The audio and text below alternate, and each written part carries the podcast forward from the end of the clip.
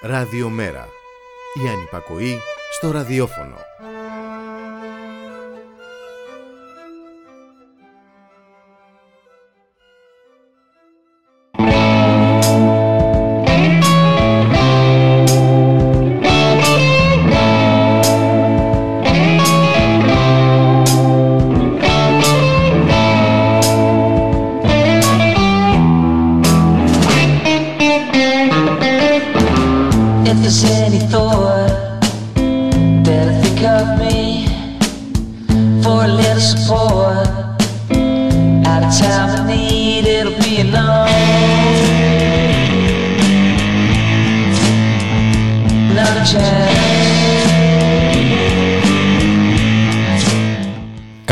Καλησπέρα, καλησπέρα, καλησπέρα. Είναι η εκπομπή μετά την απαγόρευση για ακόμη μια Τετάρτη. Ε, αυτή όμως η εκπομπή, επειδή συμβαίνει σήμερα που είναι 12 Ιανουαρίου, σημαίνει ότι έχει πάρα πολύ επικαιρότητα να αναλύσει. Ξεκινάμε από την ΑΣΟΕ, προχωράμε ε, στις νέες αιμοδοσίες, στη νέο κανόνα για τις αιμοδοσίες και συνεχίζουμε με μια πλούσια θεματολογία. Σήμερα, καλεσμένος της εκπομπής, δεν είναι άλλος παρά ο Μάριος Παδόπουλος. Γεια σου Μαρέ. Παρασκευόπουλο. Παρασκευόπουλο, μπέρδεψα το. Το ένα είναι πιο συχνό όνομα από το άλλο στην Ελλάδα. Ε, ισχύει, ισχύει. Καλησπέρα σε όλα. Ε, Έχουμε πάρα πολλά πράγματα να Ναι. πούμε σήμερα. Ε, και εντάξει, ας ξεκινήσουμε. Καλά τα λες Μάρε Παρασκευόπουλε. ε, πράγματι έχουμε πολλά να ξεκινήσουμε και επειδή έτσι η κατάσταση είναι λίγο ζωφερή σι- ε, αυτές τις μέρες λόγω ΣΟΕ, λόγω κορονοϊού και αυτά ε, νομίζω μπορεί να ξεκινήσει η εκπομπή με ένα τραγούδι full χαρακτηριστικό για την κατάσταση της χώρας μας ε, όχι μόνο την τελευταία εβδομάδα αλλά τα τελευταία χρόνια πάμε να τα ακούσουμε και επιστρέφουμε με συζήτηση και τον έναν από τους τρεις καλεσμένους που θα έχουμε σήμερα. Πολύ ωραία. Λοιπόν, αγρίεψε ο κόσμος σαν καζάνι που βράζει, σαν το αίμα που στάζει, σαν υδρότα θολό. Πότε πότε γελάμε, πότε κάνουμε χάζι, και στα γέλια μας μοιάζει να γλυκαίνει ο καιρός. Μα όταν κοιτάζω τις νύχτες, τις ειδήσεις να τρέχουν, ξέρω ότι δεν έχουν νέα για να μου πούν. Ήμουν εγώ στη φωτιά, ήμουν εγώ η φωτιά. Είδα το τέλος με τα μάτια ανοιχτά.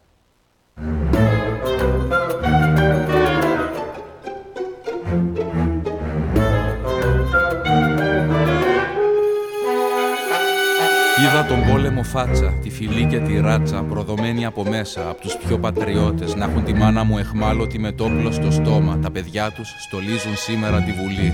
Κάτω από ένα τραπέζι, το θυμάμαι σαν τώρα, με μια κούπα στα του βομβαρδισμού την ώρα είδα αλεξίπτωτα χίλια στον ουρανό σαν λεκέδες. Μου μιλούσε ο πατέρας μου να μην φοβηθώ. Κοίταξε τι ωραία που πέφτουν.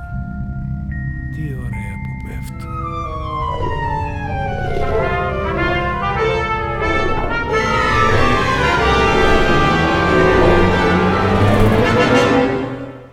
Είδα γονείς ορφανούς. Ο ένας παππούς από τη Σμύρνη στη δράμα πρόσφυγας πήγε να βρει βουλγάρικη σφαίρα και ο άλλος Κύπριος φυγάς. Στο μαύρο τότε Λονδίνο, στα 27 του στα 2 τον κόψανε οι Ναζί. Είδα μισή Λευκοσία, βουλιαγμένη Σερβία. Στο Βελιγράδι ένα φάντασμα σ' άδειο ξενοδοχείο.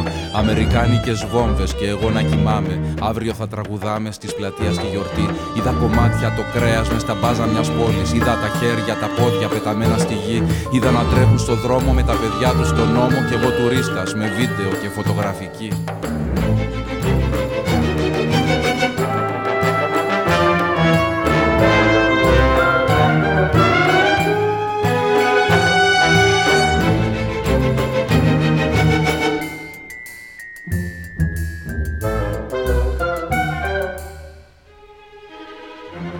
Εδώ στην άσχημη πόλη που απ' την ανάγκη κρατιέται, ένας λαός ρημαγμένος με τάλια ντόπα ζητάει Ολυμπιάδες και η χώρα ένα γραφείο τελετών. Θα σου ζητήσω συγγνώμη που σε μεγάλωσα εδώ.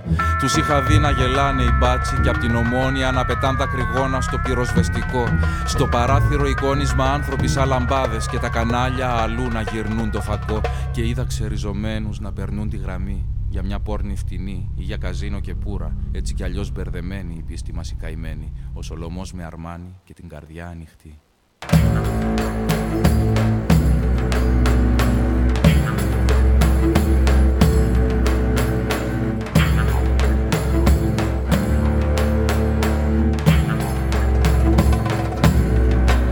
Δεν θέλω ο εαυτός μου να είναι τόπος δικός μου. Ξέρω πως όλα αν μου μοιάζαν θα ήταν αγέννητη γη. Δεν με τρομάζει το τέρας ούτε και ο αγγελό μου, ούτε το τέλος του κόσμου. Με τρομάζεις εσύ, με τρομάζεις ακόμα ο παδέ της ομάδας, του κόμματος σκύλε, της οργάνωσης μάγκα, διερμηνέα του Θεού, ρασοφόρε γκουρού. Τσολιαδάκι φτιαγμένο, προσκοπάκι χαμένο. Προσεύχεσαι και σκοτώνεις, τραυλίζεις ύμνους οργή. Έχεις πατρίδα το φόβο, γυρεύεις να βρει γονείς. Μισή τον μέσα σου ξένο και όχι δεν καταλαβαίνω.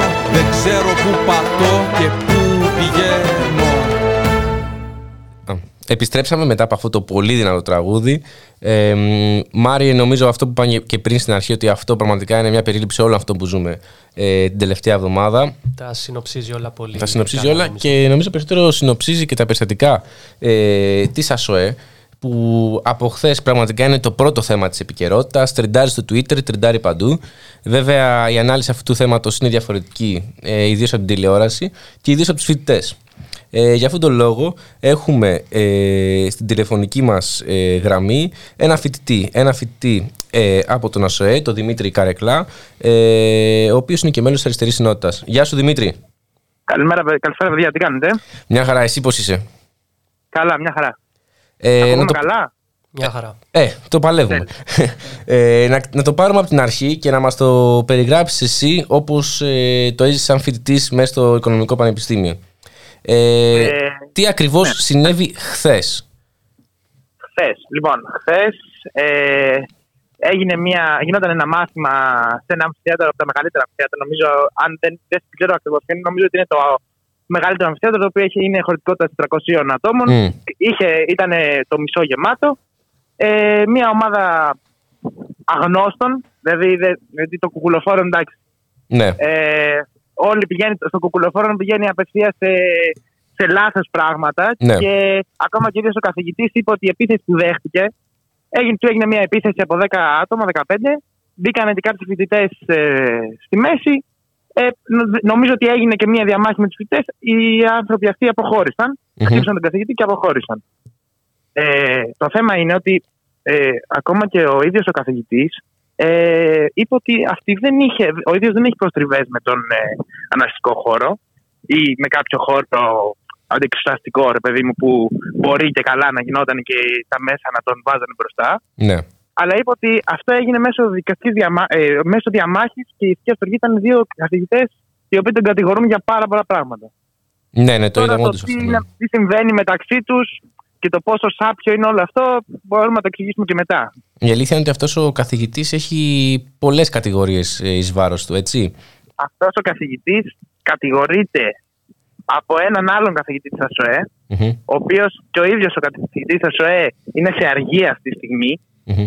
Είναι δηλαδή, δεν κάνει μάθημα, τον έχουν πάψει ε, για οικονομικές ατασταλίες και κατηγορείται ο καθηγητής ο οποίος δέχτηκε την επίθεση για ε, τοκογλυφία από τον πρώην συνεργάτη του και κατηγορείται επίσης από τον ίδιο άνθρωπο και δύο ακόμα καθηγητές στα ΣΟΕ για παιδεραστία και Α. αποπλάνηση ανηλίκων στη Ρουμανία. Βαριά πράγματα, όχι. Δηλαδή, και Ε, μόνο που επιτρέπει το δηλαδή- κράτος να διδάσκει ακόμα ε, αυτός ο άνθρωπος, το πιο εξοργιστικό είναι δηλαδή, ας πούμε, σκεφτείτε ότι κοπέλες οι οποίες γνωρίζω είχαν, κάνανε μάθημα μαζί του και λέγανε αυτός ο άνθρωπος τι καλός. Και δηλαδή, μόνο να σκεφτείς ότι μπορεί να συμβεί κάτι ή οι κατηγορίες που έχουν συμβεί, που, έχουν, που υπάρχουν, είναι για απλά ανηλίκων. Ούτε καν ενηλίκων, δεν- Ναι. ούτε καν δεν ότι δεν είναι. Είναι ακόμα χειρότερο. Ε, Δεν το βάζω ζυγαριά, απλά Ναι, λέω ναι, ότι ναι, είναι ναι, ακόμα ναι. χειρότερο. Και είναι ακόμα χειρότερο το ότι αυτός ο καθηγητής γνωρίζει η Βρυτανία από το 2018 για την τοκογλυφία. Έχει γίνει η, κατη- η κατηγορία αυτή. Δηλαδή, Μμμ. ήξερε και η προηγούμενη διοίκηση του Υπουργείου Παιδείας ναι. και ο κ. Γαβρόγλου. Μμμ.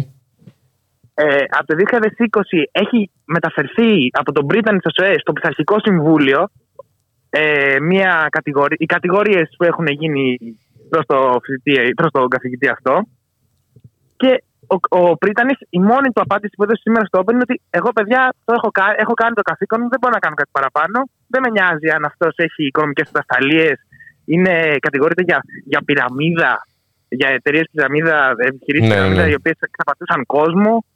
Ε, για- ακόμα και την παιδεραστία, ε, παιδιά δεν είναι δικό μου ζήτημα. Εγώ τον έχω παραπέμψει στο, στο Πειθαρχικό Συμβούλιο. Ο θεσμικός ρόλος τελειώνει εκεί. Δηλαδή η κατάσταση είναι, είναι τραγική και αισχρή. Ναι, πράγματι. Ε, εσείς ε, σήμερα ε, κιν- κάνατε κινητοποίηση στον Πρίτανη. Σας δέχτηκε, Ναι. μιλήσατε, τι έγινε; Ο κύριος Πρίτανης έχει το κακό συνήθειο να μην πολύ εμφανίζεται στη σχολή. Δεν θα έλεγα ότι είναι τι περισσότερε μέρες. Δηλαδή κάνει guest εμφανίσεις στη σχολή. όποτε, συμβαίνει, όποτε είναι να, να γίνει κάποιο γεγονός. Καλά, όποτε έχουμε βάλει κινητοποίηση. Ε, μαγικά εξαφανίζεται Ναι. και δεν, είναι, δεν βρίσκεται εκεί. Εντάξει, μια τακτική την οποία κάνουν πολλοί πετάνες, δηλαδή δεν είναι μόνο αυτός.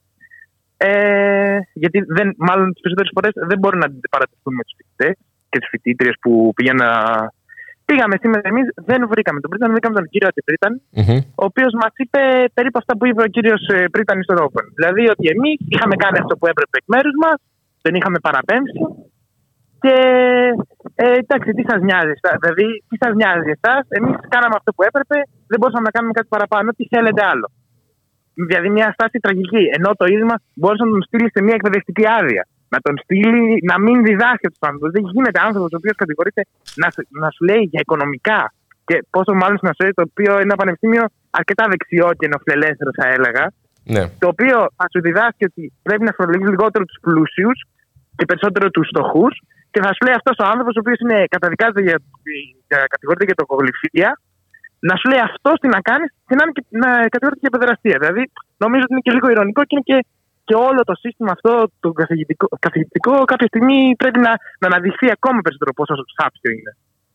Πράγματι αυτό και Ε, μετά συνέβη και κάτι άλλο, έτσι, μια Ναι, επίσκεψη. εμείς.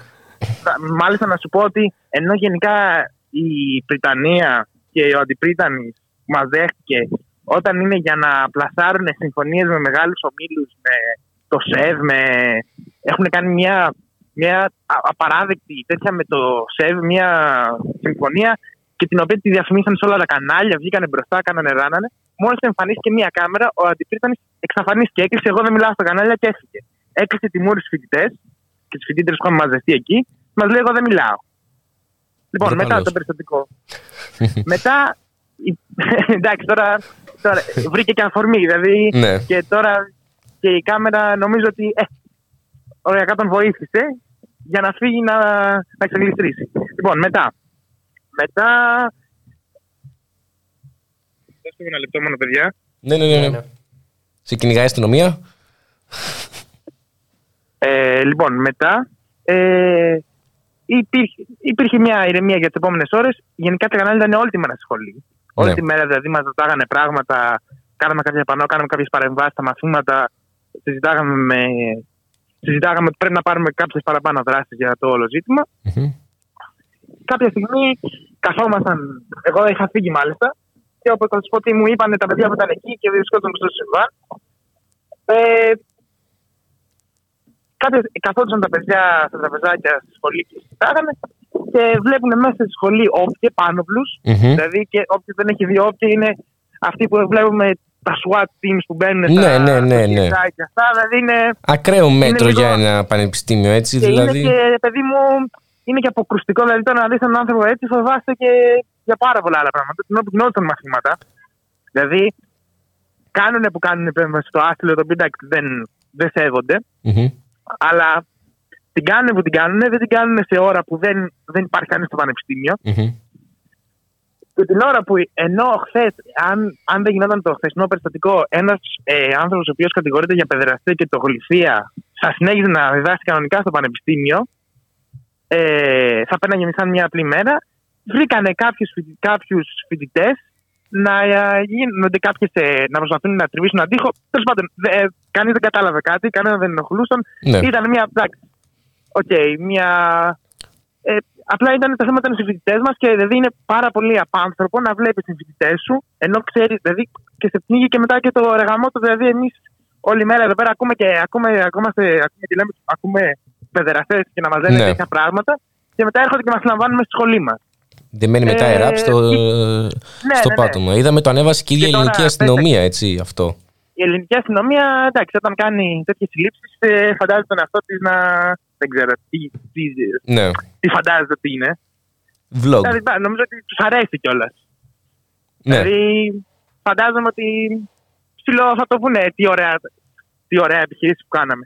Ε, ναι, και βλέπαμε τους φοιτητές μας, τους συμφοιτητές μας να βγαίνουν έξω με tie rap δεμένους. Ε, έγινε μια κινητοποίηση αυθόρμητη του κόσμου. Αποστήθηκαν τα μάτ έξω από τη σχολή, να φύγουν τα μάτ όσο πιο μακριά γίνεται από τη σχολή. Δηλαδή, βγήκαν στον δρόμο τα μάτ, προκλητικά τους κοιτάγανε και γελάγανε μαζί τους. Έγινε, φωνάχτηκαν κάποια συνθήματα, φύγανε τα μάτ.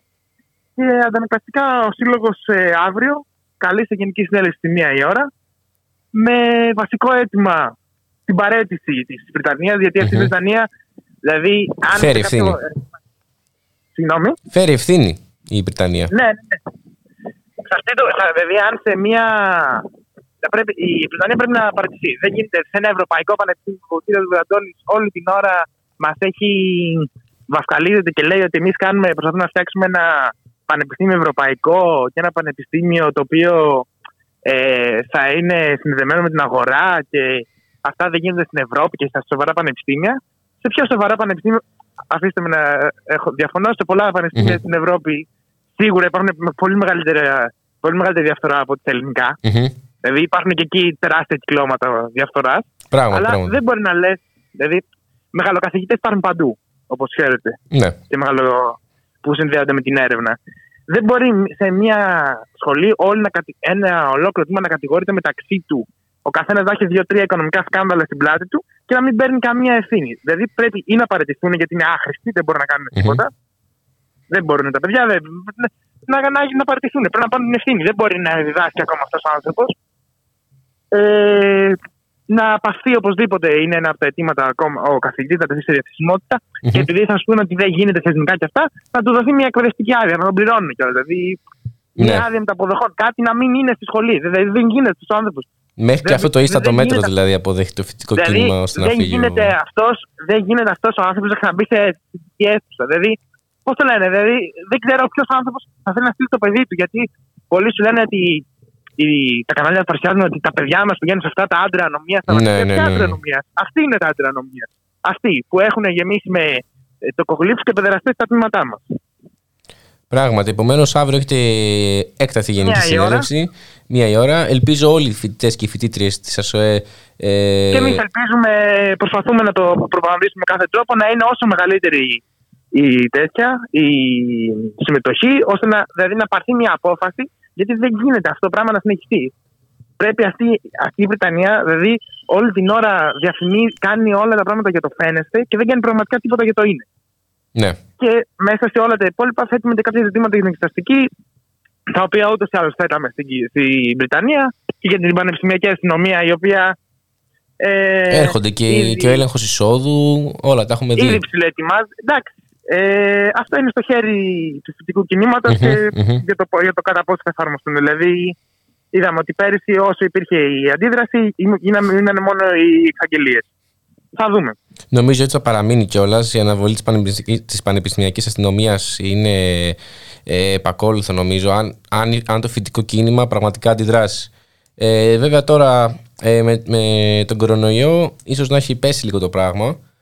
Αλλά με αυτά που πω, συμβαίνουν εγώ με θεωρώ τα ότι όπ και δεν μέσα έπεσε στην. πέρυσι. μες- ναι, Δεν έπεσε πέρυσι που ήταν η σκληρή καραντίνα που ναι. για να Μμμ. κατεβούμε κάναμε. Προσπαθούσαμε να ξεφύγουμε ε, από Ναι, τους ναι, ναι. Ελκάδες για να κατεβούμε σε μια πορεία. Είχαμε κατά δει και το τρέξιμο σε πόλια πέρυσι. Θα Ε, σε πω, αυτό είναι 17 Νοέμβρη. Ναι, ναι, Θα ναι. σου πω πόσα τρεξίματα. Φάγαμε τρεξίματα πέρυσι, κρυβόμασταν. Θέλαμε άλλε. Κάναμε φοβερά πράγματα για να. Αλλά το θέμα είναι ότι το φοιτητικό κίνημα ήταν, έδωσε πέρυσι την απάντησή του και πιστεύω ότι και φέτος θα τη δώσει. Και όποτε χρειαστεί θα είναι εκεί παρόν. Και εγώ το ίδιο πιστεύω και είναι πραγματικά χρέος μας να μείνουν όλα αυτά στα χαρτιά. Ε, σε ευχαριστούμε πάρα πολύ Δημήτρη. Ελπίζω Και εγώ. αύριο ε, να γίνει κανονικά ε, η συνέλευσή σας και να μην έχουμε κανένα ε, το φοιτητικό κίνημα περίεργο... θα πρέπει να προστατέψει. Τη, οι Ναι. φοιτητέ της ζωής θα πρέπει να προστατέψουν. Εντάξει, το πιο πιθανό, το πιο πιθανό, ένα πάρα πολύ πιθανό σενάριο είναι η Βρετανία της σχολής. Όπως κάνει κάθε φορά που είναι να γίνει κάποιο σημαντικό γεγονός Ναι, ε, κινηματικό ή ας πούμε στις 17 Νοέμβρη την 6 Δεκέμβρη, μπορεί η 7 ώρα το πρωί να αποφασίσει να κάνει lockout. Ναι, ναι το Ή έχουμε δει και αυτό. Ναι. Να βάλει ή μπορεί να βάλει αύριο δύο κλούβες μάτια από τη σχολή κατά λάθος. Ή να βγαίνουν στην πατσία να πίνουν καφέ όποιε. Εγώ πάντως τώρα που πέρασα δεν έχει τίποτα, οπότε μπορείτε να μπείτε από τώρα, άμα θες. Εντάξει. Σε ευχαριστούμε πολύ, Δημήτρη. Ε, κι εγώ, κι εγώ. Καλή συνέχεια, παιδιά. Καλή συνέχεια. το Ευχαριστούμε. λέμε. Καλή συνέχεια.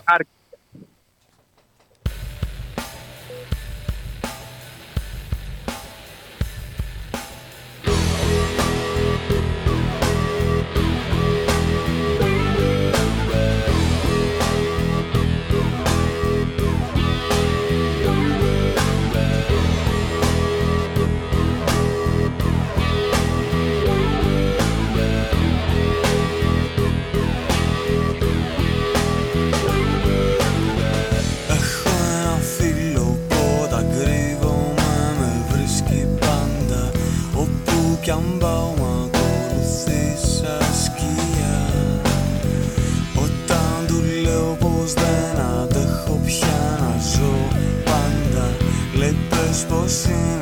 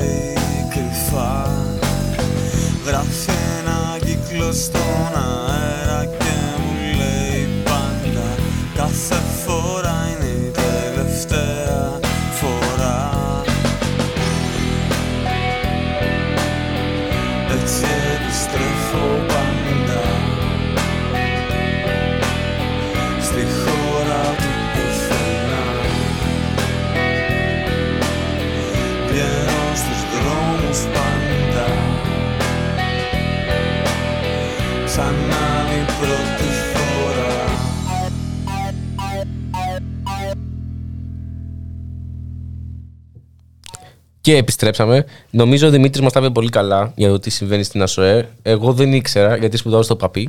Και γενικά για αυτό που έγινε σήμερα το απόγευμα δεν έβρισκες και ευ- εύκολα πληροφορίες για το τι ακριβώς έγινε. Πραγματικά, και αν περιμένεις από τα συστημικά μέσα, δεν Ναι. υπάρχει περίπτωση να μάθεις. Ή θα μάθεις άλλα πράγματα. Ακριβώς. Οπότε μας διαφώτισε ο Δημήτρης αρκετά.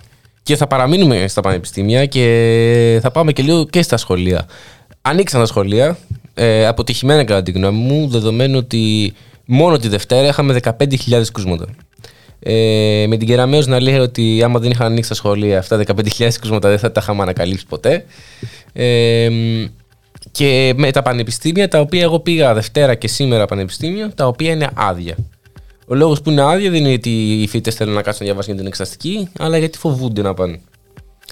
Πραγματικά. Και πέρα από τα 15.000 κρούσματα της Δευτέρας, Ναι. αυτό συνοδεύτηκε με άλλα 10.000 περίπου την Τρίτη. Ναι. Το οποίο εγείρει κάποια ερωτήματα. Δηλαδή, αυτοί οι 10.000 δεν τεσταρίστηκαν. Ναι, Ήταν- έλα μου, ντε. Τεσταρίστηκαν και ήταν όλοι αρνητικοί. Ναι. Ε, Είναι λίγο κάποια πράγματα περίεργα. Είδαμε Πράγματι. κιόλας ότι υπάρχουν, ε, υπήρχαν μάλλον ελλείψεις στα self-test Ναι. το Σαββατοκύριακο.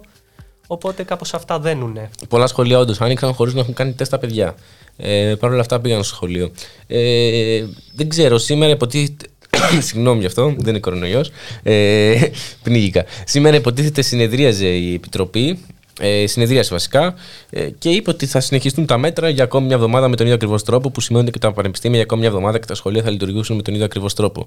Ε, δεν ξέρω πόσο άσχημα μπορεί να πάει αυτό. Περιμένω την άλλη Δευτέρα ε, ή την άλλη Πέμπτη να δούμε πόσα ε, χιλιάδες κρούσματα ε, θα έχουμε μόνο από τα πανεπιστήμια.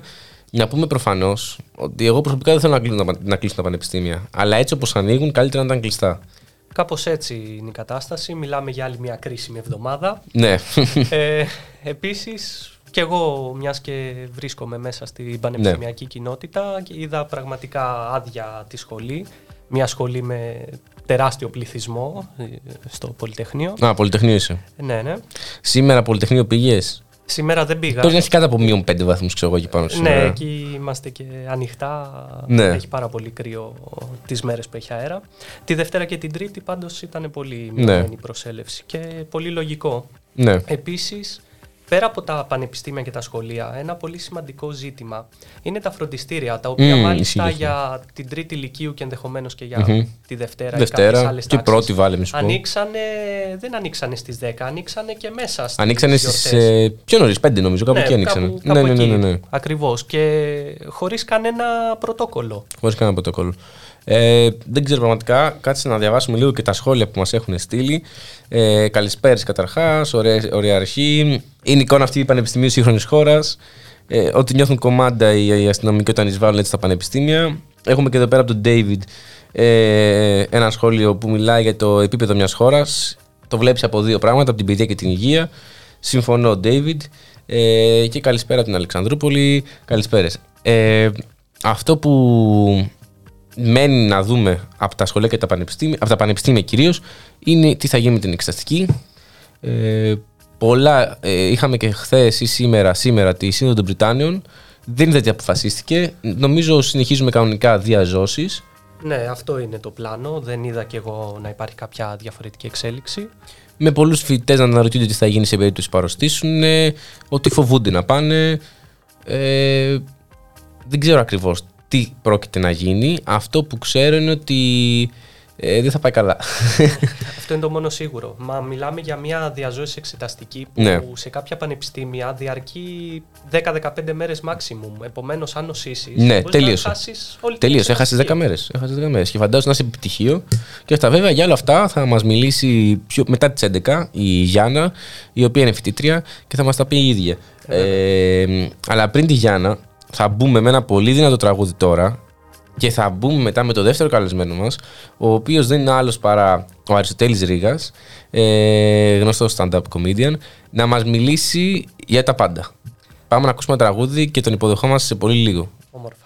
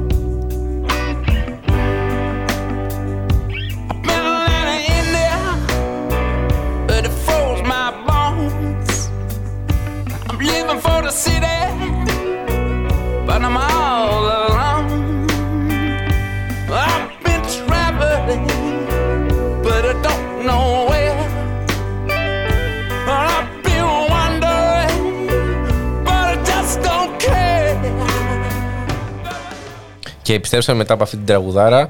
Και εδώ, Μάριε, ε, συζητούσαμε με κάποια παιδιά ε, να φέρω τον Αριστοτέλη Ρίγα για να stand-up comedian γνωστό στην εκπομπή. Ε, και εγώ λέω, καταρχάς να πω εγώ ότι είμαι υπέρ στο να έρθει. Έχουμε ε, στην άλλη άκρη τηλεφωνικής γραμμής τον μοναδικό Αριστοτέλη Ρίγα. Γεια σου, Αριστοτέλη. Γεια σας παιδιά. Σας ευχαριστώ πάρα πολύ για την πρόσκληση. Ε, εμείς ευχαριστούμε. Ε, δεν ξέρω πού να ξεκινήσω πραγματικά. Να ξεκινήσουμε από την ΑΣΟΕ που είδαμε και σχόλιά στο Twitter. Εντάξει, ψυχεδελικά πράγματα, ειλικρινά. Δεν ξέρω, είναι σαν να έχουμε περάσει σε multiverse. Δηλαδή, Εγώ το έχω πει ότι έχει Ναι, ναι. πάει κάτι λάθος στο Matrix γενικά τα τελευταία χρόνια. Ε, δεν ξέρω τι έγινε. Δηλαδή, νο- να ξεκίνησε από το Euro αυτό. Δηλαδή, θα έπρεπε να, να μας έχει υποψιάσει ότι δεν γίνεται, ας πούμε, ξέρω εγώ, αυτό που βλέπαμε. Δεν Κι- ξέρω τι συμβαίνει. Νο- Νομίζω ότι εκεί είναι, εκεί είναι η αρχή του κακού. Εκεί ξεκίνησε αυτό το πράγμα, πιστεύω. Κοιμήθηκε τότε και από τότε δεν έχει ξυπνήσει ο Θεός δηλαδή. Ε, ε, νομίζω ότι κάπως έτσι κοιμήθηκε ο Θεός, αλλά ειλικρινά, ας πούμε, είναι, ήταν το χειρότερο που μπορούσε να κάνει. Έτσι, βλέπεις τι έχει γίνει τώρα. Πράγματι. Ε, δηλαδή από τη μία έχουμε ε, όπκε να εισβάλλουν μέσα σε πανεπιστήμιο. Από την άλλη έχουμε μεγάλη νίκη σε πολλά εισαγωγικά να μην θεωρείται πλέον αρνητικό αν είσαι ομοφιλόφιλος για να δώσεις αίμα. Είδαμε και, ε, ναι, και ένα ωραίο, μια ωραία τοποθέτησή σου για αυτό. Είναι μ, σημερινή αυτή. Ναι. και ειλικρινά νομίζω ότι τα βίντεο που κάνω, εν πάση περιπτώσει, όλα αυτά τα κομικά βίντεο που κάνω είναι στην ουσία είναι το περίσσευμα της μπουρδας μου. Δηλαδή αυτής της ε, τάσης που έχω να κάνω λογοπαίγνια και να αστείευομαι. Ε, μ, α, το συγκεκριμένο βίντεο όμως το σημερινό θεωρώ ότι είναι το πιο σοβαρό που έχω κάνει. Δηλαδή δεν ξέρω αν θα το δει κόσμος, αν δεν θα το δει. Είναι αν έπρεπε να διαλέξω ένα βίντεο που έπρεπε να γίνει από όλα αυτά που έχω κάνει Μμμ. στη σειρά του είμαι υπέρ, είναι το σημερινό. Γιατί, ωραία, εντάξει, όλοι ναι, χρειαζόμαστε την κομμωδία για να περνάμε καλά. Ναι. Είναι δύσκολη η κατάσταση που βιώνουμε, μας λείπουν οι παραστάσεις, μας λείπει το να γελάσουμε. Αλλά το να κερδιθεί ένας άνθρωπος και να πάει κάποιος σε μια αιμοδοσία και να δώσει αίμα Ναι. είναι πιο πολύτιμο από όλες τις παραστάσεις που θα μπορούσα να κάνω στη ζωή μου ever. Έχεις- Δηλαδή είναι τόσο σημαντικό το να δίνει κάποιος αίμα. Ειλικρινά σώζει μια ανθρώπινη ζωή. Είναι τόσο απλό και όμως τόσο δύσκολο να το καταλάβουμε, είναι τόσο δύσκολο να πάμε. Ε, είναι ασφαλές. Τέλος πάντων, ναι. Και σε μια χώρα κιόλας που έχει τεράστιες ανάγκες από αίμα, είχα διαβάσει ένα στατιστικό, νομίζω πέρσι το καλοκαίρι, που λέγει ότι αγοράζουμε το 70% των αποθεμάτων μας από τον Ερυθρό Σταυρό, Σταυρό ε, για αίμα, από το εξωτερικό. Δεν έχουμε καθόλου δηλαδή. η κουλτούρα του εθελοντή αιμοδότη λείπει πάρα πολύ από Μμ. την Ελλάδα. Όπως λείπει γενικά η κουλτούρα εμ, του, του δότη οργάνων. Ναι. Που είναι κάτι το οποίο θα ήθελα να πιστεύω ας πούμε ότι σε δύο-τρεις γενιές από τώρα θα ήθελα να πιστεύω ότι θα είναι εγκαθιδρυμένο. Ότι θα το έχουμε λύσει αυτό το πράγμα. Έλα ότι... μου, ντε, λες και μαζί σου θα τα πάρεις. Δηλαδή, τι, τι, ποιο, ποιο- Ενώ τι ακριβώς Ναι. δεν θα τα χρησιμο... Στο μεταξύ το αίμα εμ, το δίνεις, δίνεις ας πούμε 300 ml αίματος. Ναι. Αυτά τα αναπληρώνει το σώμα σου από πλευρά όγκου σε 10 λεπτά. Α, φαντάσου. Δηλαδή αν πιείς ας πούμε μία πορτοκαλάδα, αν πιείς ας Και ένα πούμε, μπισκοτάκι. νερό, να πιείς, Ναι. ο όγκος αναπληρώνεται. Τα ίδια τα ερυθρά αιμοσφαίρια έχουν χρόνο ζωής 100 μέρες. δηλαδή που και καταστρέφονται από μόνα τους. Δηλαδή σε 100 μέρες θα καταστραφούν αυτά. Έτσι κι αλλιώς. Φτιάχνονται άλλα. Ναι, φτιάχνει το σώμα καινούρια. Οπότε είναι απλά είμαστε Ναι. συμπεριφερόμαστε εντελώς Μίζερα. δεν θέλω να πω τη λέξη ας πούμε ναι, για κανένα λόγο ναι. είναι βιολογικός σπαρτακισμός αυτό το πράγμα το θέλω εγώ Ε, μάλλον δεν θέλουμε να μοιράζουμε το ελληνικό του DNA. Ε, μπορεί να είναι και αυτό. Αυτό, αυτό, αυτό. Δεν θέλουμε να μοιράζεται το ελληνικό DNA. Στο μεταξύ, το ελληνικό DNA, αυτό που λένε αυτοί που, αυτό που εννοούν αυτοί που λένε ελληνικό DNA, εννοούν, ξέρω εγώ, ίσως ε, κάποια βάση από κάποιο κομμάτι του DNA του Πλάτωνα. το οποίο είναι αυτό δεν υπάρχει καν, ας πούμε. Ναι, ναι, στον πράγματι. πληθυσμό σήμερα γενιών δεν υπάρχει τίποτα. Τα πιο αστεία είναι τα τεστ DNA, ίσως, που σου λένε από πού. αυτό. Ναι. Ε, Θα έπρεπε να κάνουν όλοι, πιστεύω. Θα φαίνονται, θα φαίνονται όλοι, ας πούμε, ξέρω εγώ ότι είμαστε όλοι από την Αφρική και την ναι, Ασία. ναι, ναι, όλοι. ναι, ναι. Όλοι, όλοι οι Μπάλκανς και οι Τούρκοι βασικά θα ήμασταν. Ε, ε, Αριστοτέλη όμως εσύ είσαι και stand-up comedian ε, και πέρα από ότι περάσετε δύο δύσκολες χρονιές όλοι οι καλλιτέχνες χωρίς ε, στην ουσία καμία πηγή εισοδήματος αφού τα θέατρα και οι χώροι ήταν όλοι κλειστοί και τώρα βρίσκεστε σε μια γάτα Σρόντιγκερ κάπως φάση, δηλαδή Ναι. ανοιχτά μαγαζιά, αλλά δεν έχει το κόσμο γιατί φοβάται ή, ή αρρωσταίνει τελευταία στιγμή και ακυρώνονται παραστάσεις. Αυτό, ας πούμε, να τα ακούνε οι άνθρωποι που θεωρούν ότι οι κυβερνώντε δεν ξέρουν τι τους γίνεται. Ναι. Έτσι. Είναι μια απόδειξη ότι οι άνθρωποι αυτοί είναι ευφιέστατοι. Δηλαδή δεν, μπορούσε, δεν θα μπορούσε να γίνει αλλιώς αυτό το πράγμα. Είναι η μόνη απάντηση στην, στην ερώτηση πώς θα κάνω lockdown χωρίς να κάνω lockdown. Έτσι. Αυτό είναι ο μόνος Πράγματι. τρόπος που μπορείς να το κάνεις. Πώς θα κάνεις lockdown χωρίς να πληρώσεις επιδόματα. Έτσι. Αυτός είναι ο τρόπος. Βρήκε This is hack. the way. Ναι, ακριβώς, ναι. Είναι Mandalorian εκεί πέρα όλοι. This is the way. Αυτό έτσι θα πάμε. Θα, θα τρομοκρατήσουμε τον κόσμο και θα τους πούμε, παιδιά, μπορείτε να πάτε όπου θέλετε. Και δεν θα δώσουμε Μπορείτε ούτε ένα να ευρώ. πάτε. Αυτό ακριβώς. Άμα θέλετε, πάτε. Άμα- Αυτό. Οπότε Είναι, είχα, έτσι ναι. το κάνουν. είχαμε και τον Γιάννη Ρούσο την Παρασκευή καλεσμένο και μας έλεγε αυτό ότι ακυρώνονται παραστάσεις. Ε, α, εγώ, παιδιά, ακυρώνω παραστάσεις από τον ε, Μάρτι του 20. Ναι. Δηλαδή τα τελευταία δύο χρόνια σχεδόν αυτή είναι η δουλειά μου. Να κανονίζω και να ακυρώνω. Αυτό κάνω. Ε, το κάνω επαγγελματικά. Δηλαδή, Ακυρωτής παραστάσεων. έχω, κάνει, έχω ακυρώσει τρεις περιοδίες στη Κρήτη, Πω. έχω ακυρώσει μια ευρωπαϊκή, έχω ακυρώσει... Έχω ακυρώσει τα πάντα όλα γενικά. Δηλαδή, μ, έχω ακυρώσει παραστάσεις σε θέατρο ε, σε, για σεζόν, ας πούμε. Ότι Δεν, δεν έγινε η σεζόν, απλά. Έχω νέα παράσταση τώρα, έχω νέο, έχω Μμμ. νέο σόλο Να, ε, και μ, δεν ξέρω τι να κάνω. Αυτό δηλαδή είναι κανονικά σε το 2000, μάλλον το 2019 ναι. τώρα ας πούμε, θα έπαιζα ήδη κάποιους μήνες σε ένα σταθερό χώρο Μμ. σε κάποιο θέατρο της Αθήνας. Τώρα η κατάσταση είναι, παιδιά, εγώ θα το ανακοινώσω, θα το πω. Ε, μ, μάσκες θα έχουμε όλοι, εμβόλια θα έχουμε κάνει όλοι. Μμμ.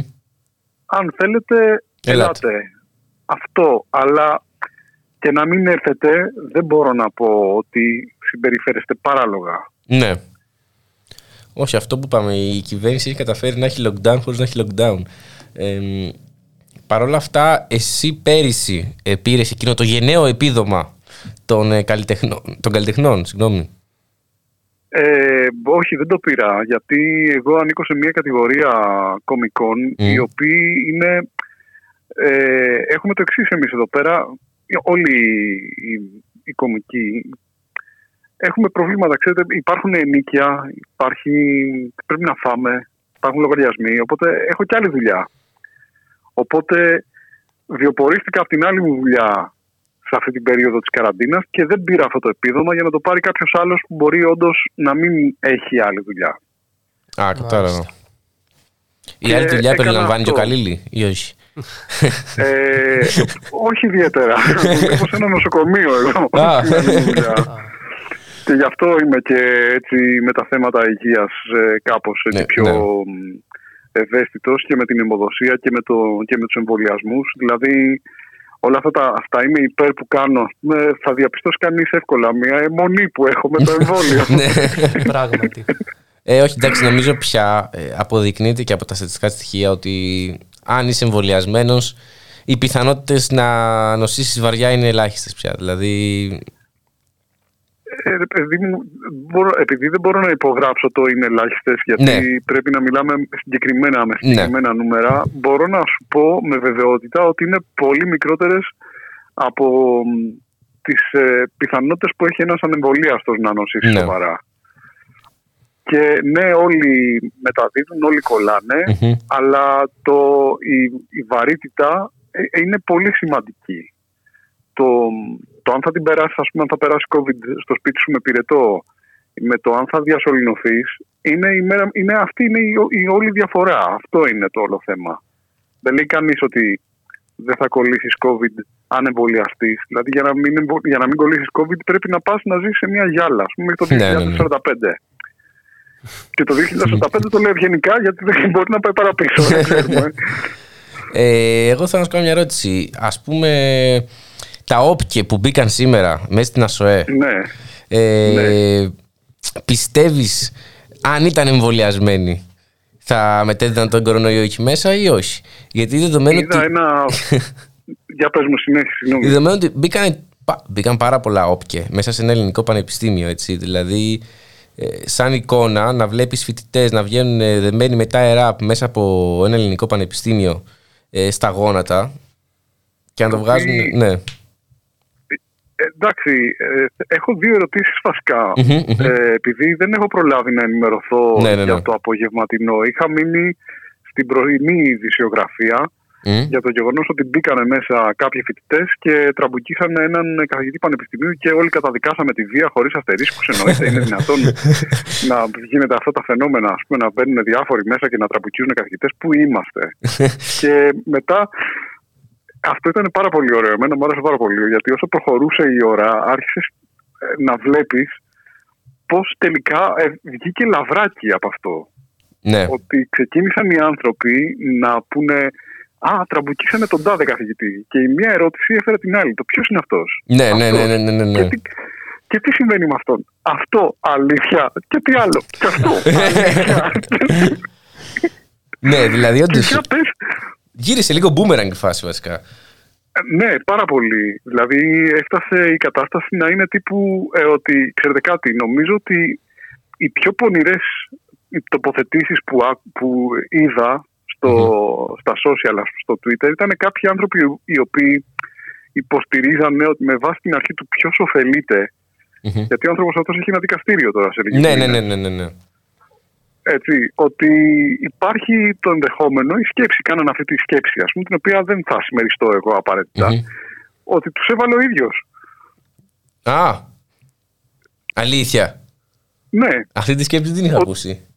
ναι, ναι, ναι, ότι υπάρχει αυτό το ενδεχόμενο. Ένας άνθρωπος ο οποίος ενώ εν ώψη του δικαστηρίου του επικείμενου ε, αποφασίζει να κάνει μια τέτοια κίνηση γιατί ξέρει ότι θα ωφεληθεί από αυτό το πράγμα, από το να φανεί ω θύμα. Κοίτα, να σου πω, ένας άνθρωπος ο οποίος είναι τοκογλύφος. Ε, φαραώ. Όταν λέω φαραώ, εννοώ ιδιοκτήτη πυραμίδων. Ε, ε, ε, ναι, ναι. και, και την ίδια στιγμή καθηγητής πανεπιστημίου έχει κατηγορηθεί και για παιδεραστία. Ε, θα μπορούσε να το κάνει και αυτό. Αυτό δεν είναι τίποτα. Δηλαδή εννοώ σιγά. Α, αν- και να σχολιάσω και το εξής τώρα. Έτσι. Εμένα ναι. μου βγάζει απόλυτο νόημα ότι αυτός ο άνθρωπος είναι καθηγητής οικονομικών. Έτσι. Είναι στο job description του. Κανονικά. είναι το κογλύφο. Απλά το έχει κάνει με PhD ο άνθρωπος. Ναι. Είναι σαν το. Ξέρει τι Ακριβώς το κάνει. tweet που ανέβασε και σήμερα. Γιατί αν δεν γίνει καθηγητής οικονομικών ο τοκογλύφο, ποιος θα γίνει; Ποιος θα γίνει, δηλαδή, ποιος θα, τι θα κάνει τα καθηγητή οικονομικών, ας πούμε; Δηλαδή, αυτός ο άνθρωπος ξέρει ακριβώς πώς να βγάλει λεφτά. Αυτή είναι η δουλειά του. και, και αν, αν μου επιτρέπεις, και μιας και αναφέρθηκε η ΑΣΟΕ ως το άνδρο του φιλελευθερισμού από κάποιους, ε, τι πιο φιλελεύθερο από έναν καθηγητή που κατέχει και κρατικές έμιστες θέσεις; ναι.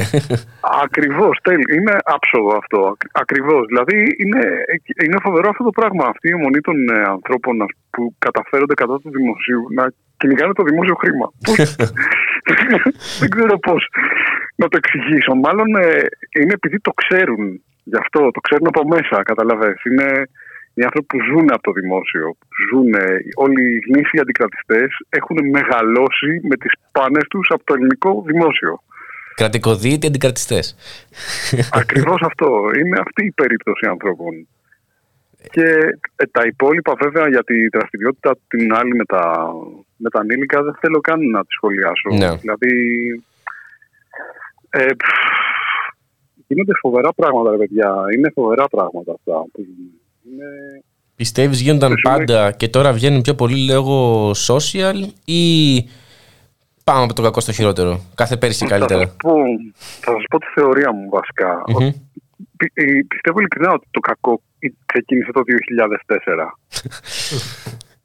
θα, θα, θα, σας, θα, θα σας πω τι σκέφτομαι. Μμμ. Δεν νομίζω ότι προφανώς οι παιδεραστές δεν είναι, είναι κάτι πρόσφατο. Είναι, είναι ένα γνήσια ελληνικό φαινόμενο από την εποχή του παιδοτρίβη. Ναι, ναι, ναι, ναι. ναι. Έτσι, απ' την- θα μας πάω στην αρχαιότητα. Δηλαδή, οι αρχαίοι μόνο πρόγονοι τι κάνανε, ας πούμε. κάνανε 50 sprint και μετά καθόντουσαν και αράζανε. Εκεί, και κάνανε πράγματα τα οποία εμείς καταδικάζουμε τώρα. ως Ναι, σύγχρονοι. ναι, ναι, ναι. Αλλά τα καταδικάζουμε full όμως, έτσι. Full. ναι. Κατά Ε. τα άλλα, το- είναι, δηλαδή δεν είναι σύγχρονο φαινόμενο αυτό. Είναι πολύ παλιό. Απλά όλα αυτά τα πράγματα τα οποία υπάρχουν στον πυθμένα εδώ της ελληνικής κοινωνίας και τα βλέπουμε όλα αυτά τα σκουπίδια που μας περιστοιχίζουν, δεν φαίνονταν παλιά γιατί η στάθμη της λίμνης ήταν ψηλά. Μμ.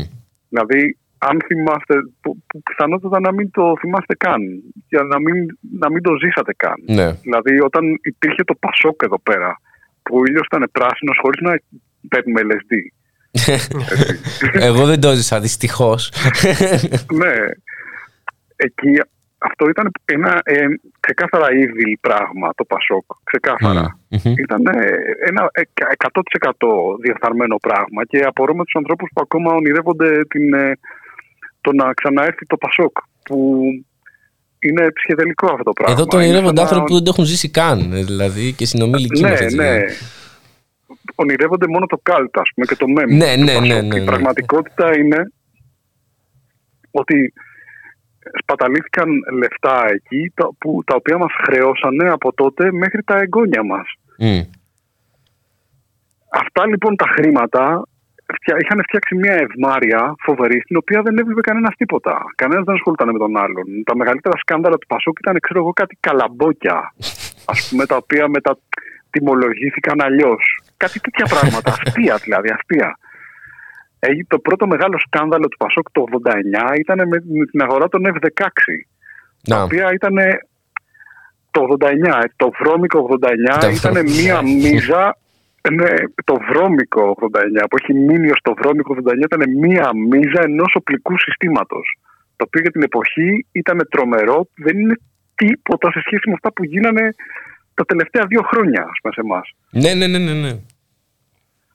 Αλλά αυτό σόκαρε τότε. Γιατί ήταν φάση, παιδιά, ποιος τα κάνει αυτά τα πράγματα; Εμείς εδώ είμαστε πάρα πολύ αγαπημένοι όλοι σήμερα. Όλη, μέ- όλη μέρα είμαστε αγαπημένοι και το βράδυ όλοι είμαστε επίσης αγαπημένοι στα μπουζούκια. Όλοι μαζί πάμε εκεί πέρα και ξοδεύουμε λεφτά. Αυτό κάνουμε. Αυτή είναι, η ζωή είναι ωραία.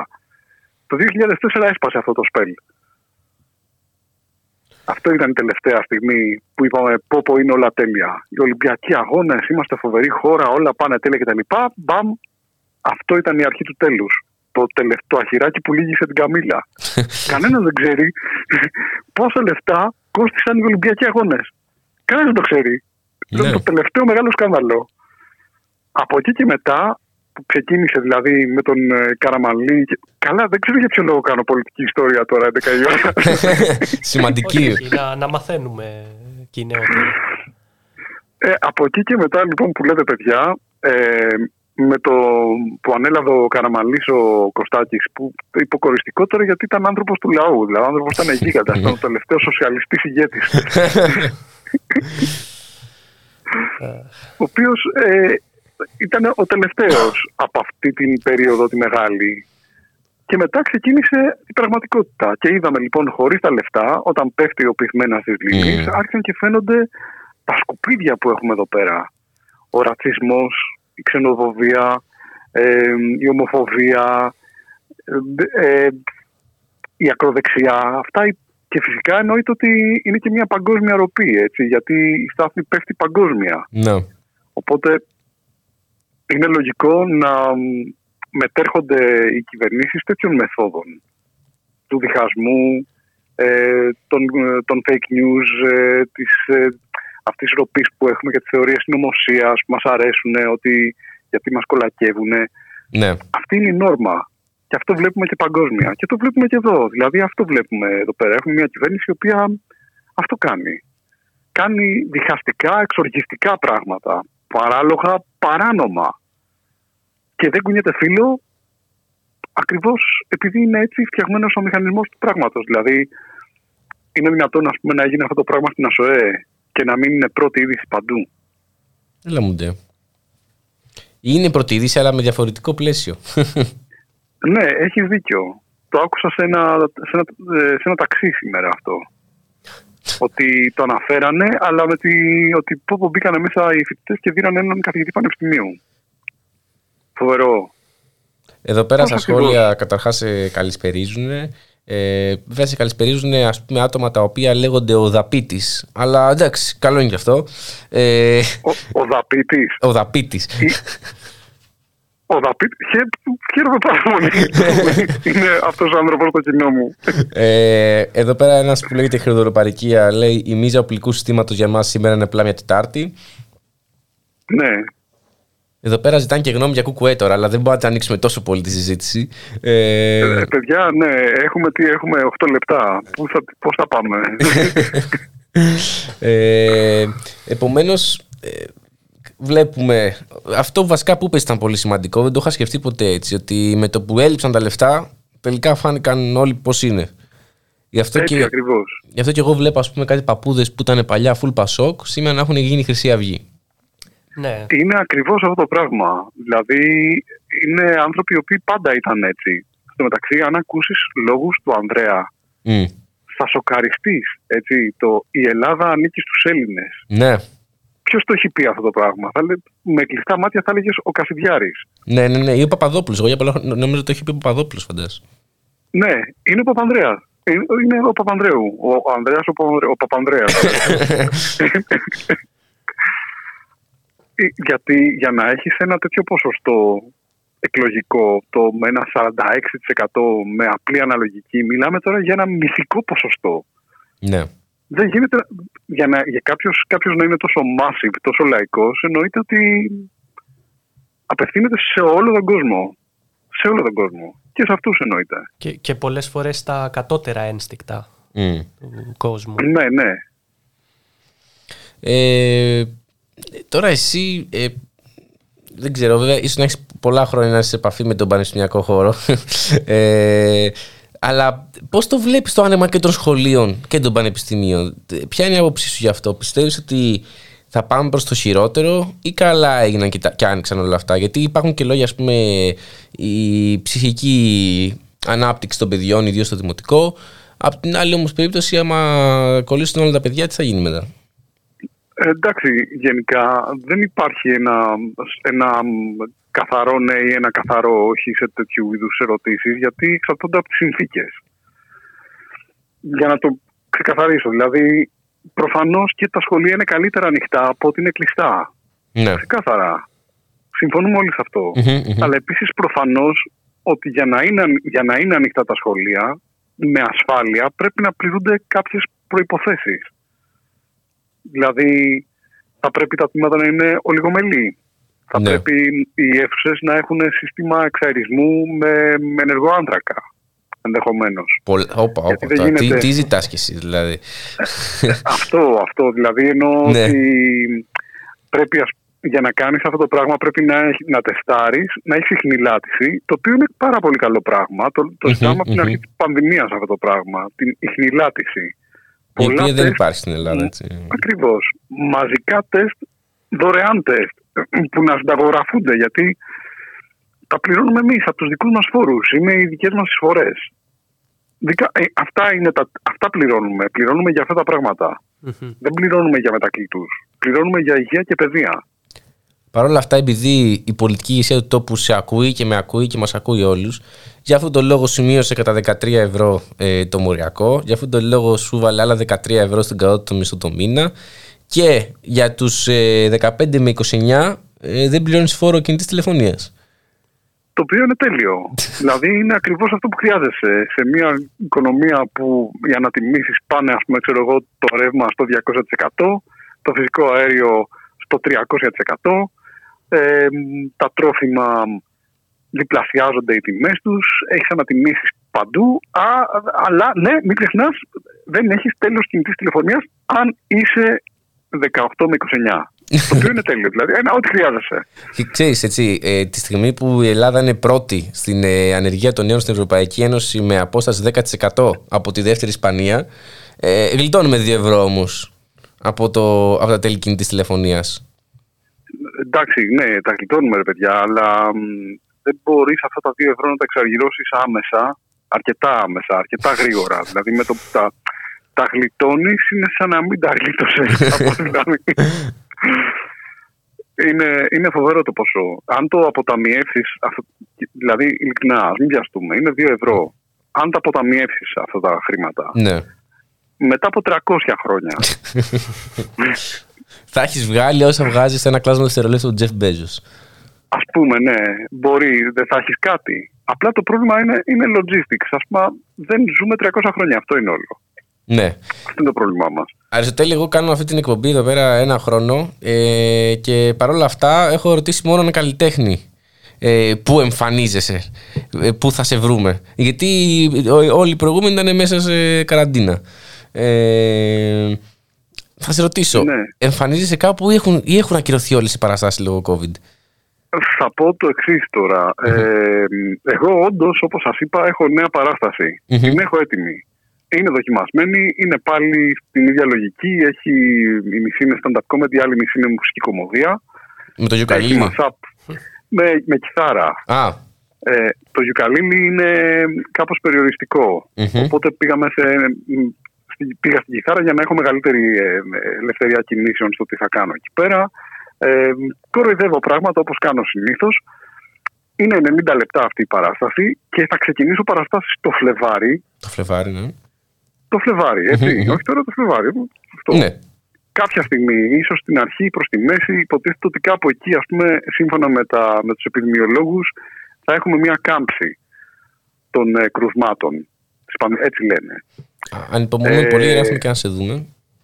Αυτό. Ε, μ, αν με ακολουθείτε στα social θα το ανακοινώσω αυτό το πράγμα. Τώρα την αφήσα παλεύουμε. Μμμ. ε, θα γίνει αυτό το πράγμα. Μέχρι τότε έχει ανοίξει το ένα χρόνο μέσα σε streaming που έκανα πέρυσι με το Ζήση Ρούμπο και τους G-Spot Experiment. Ναι, ναι. Ναι.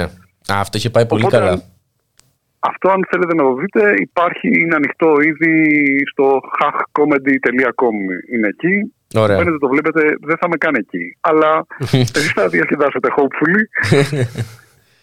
Θα είναι Ε, σαν. αυτά είναι τα πλάνα μου γενικά.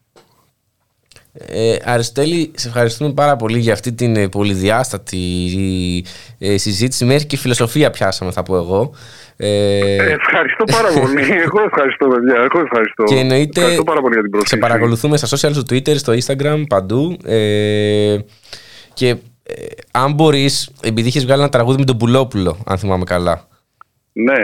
Ε, μπορείς να το ολοκληρώσεις αυτό, γιατί μου έχει μείνει ψυχαναγκαστικό και δεν μπορώ να το ολοκληρώσω στο κεφάλι μου. Δεν, δεν είναι, αυτό είναι, είναι ένα downward spiral αυτό το πράγμα. Είναι μια σπήρα που, θα σε, που κατεβαίνει και δεν έχει τέλος. Δηλαδή αυτό το τραγούδι μου είχε έρθει μια φορά σε διακοπές στη Σαμοθράκη και ειλικρινά το τραγούδουσα ένα απόγευμα. Πραγματικά μπαίνει σε λούπα, δεν, δεν τελειώνει ποτέ. αυτό, είναι αυτό. Είναι, είναι αυτή η λούπα, παιδιά.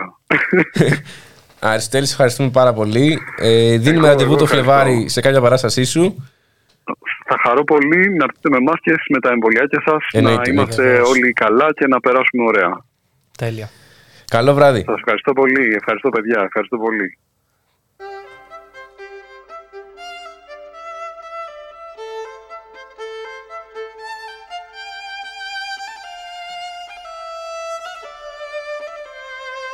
Ραδιομέρα. Η ανυπακοή στο ραδιόφωνο.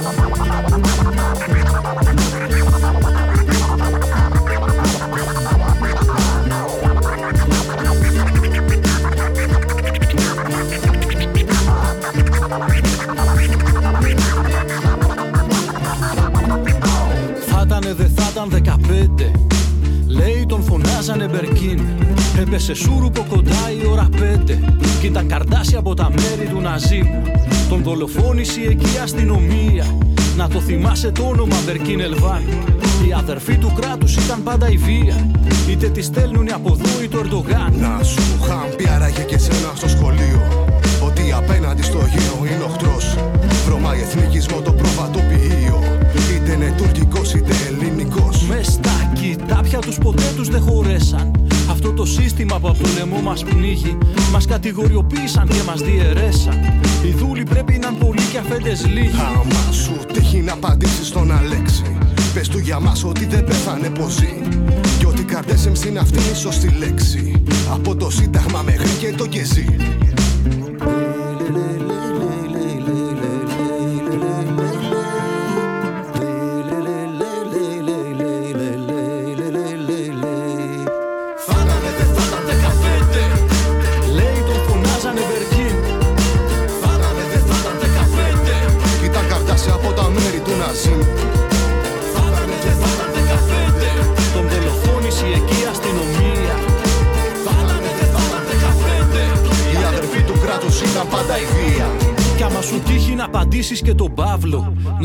Να του μιλήσεις είναι ένας παλιός μου φίλος.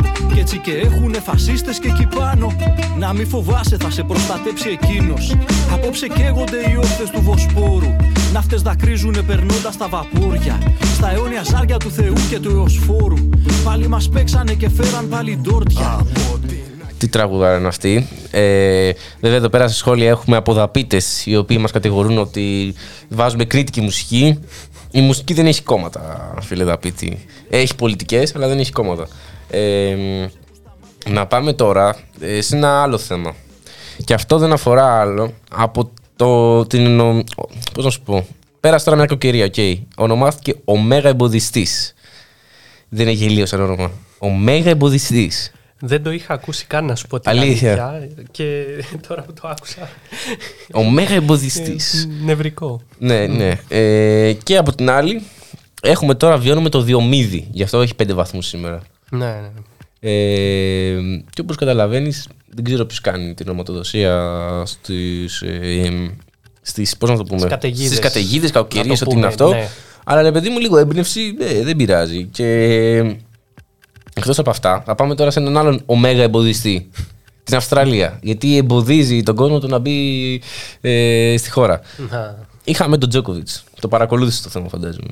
Ναι, ναι, αυτό το ξέρω. Ο Τζόκοβιτς ουσιαστικά πήρε κάποιες βεβαιώσεις από την πολιτιακή Μμμ. κυβέρνηση ότι θα μπορέσει να παίξει στο τουρνουά ανεμβολίαστος και η ομοσπονδιακή, αν μπορώ να το πω έτσι, η κυβέρνηση Ναι, ναι. της Αυστραλίας ε, η οποία είναι και αντίθετη πολιτικά με, την, Με τη Σερβία. με την πολιτειακή. Α, με την είναι πο- Α, οκ, ναι, ναι, ναι. Διαφορετική. Το πήγαμε διπλωματικά εγώ.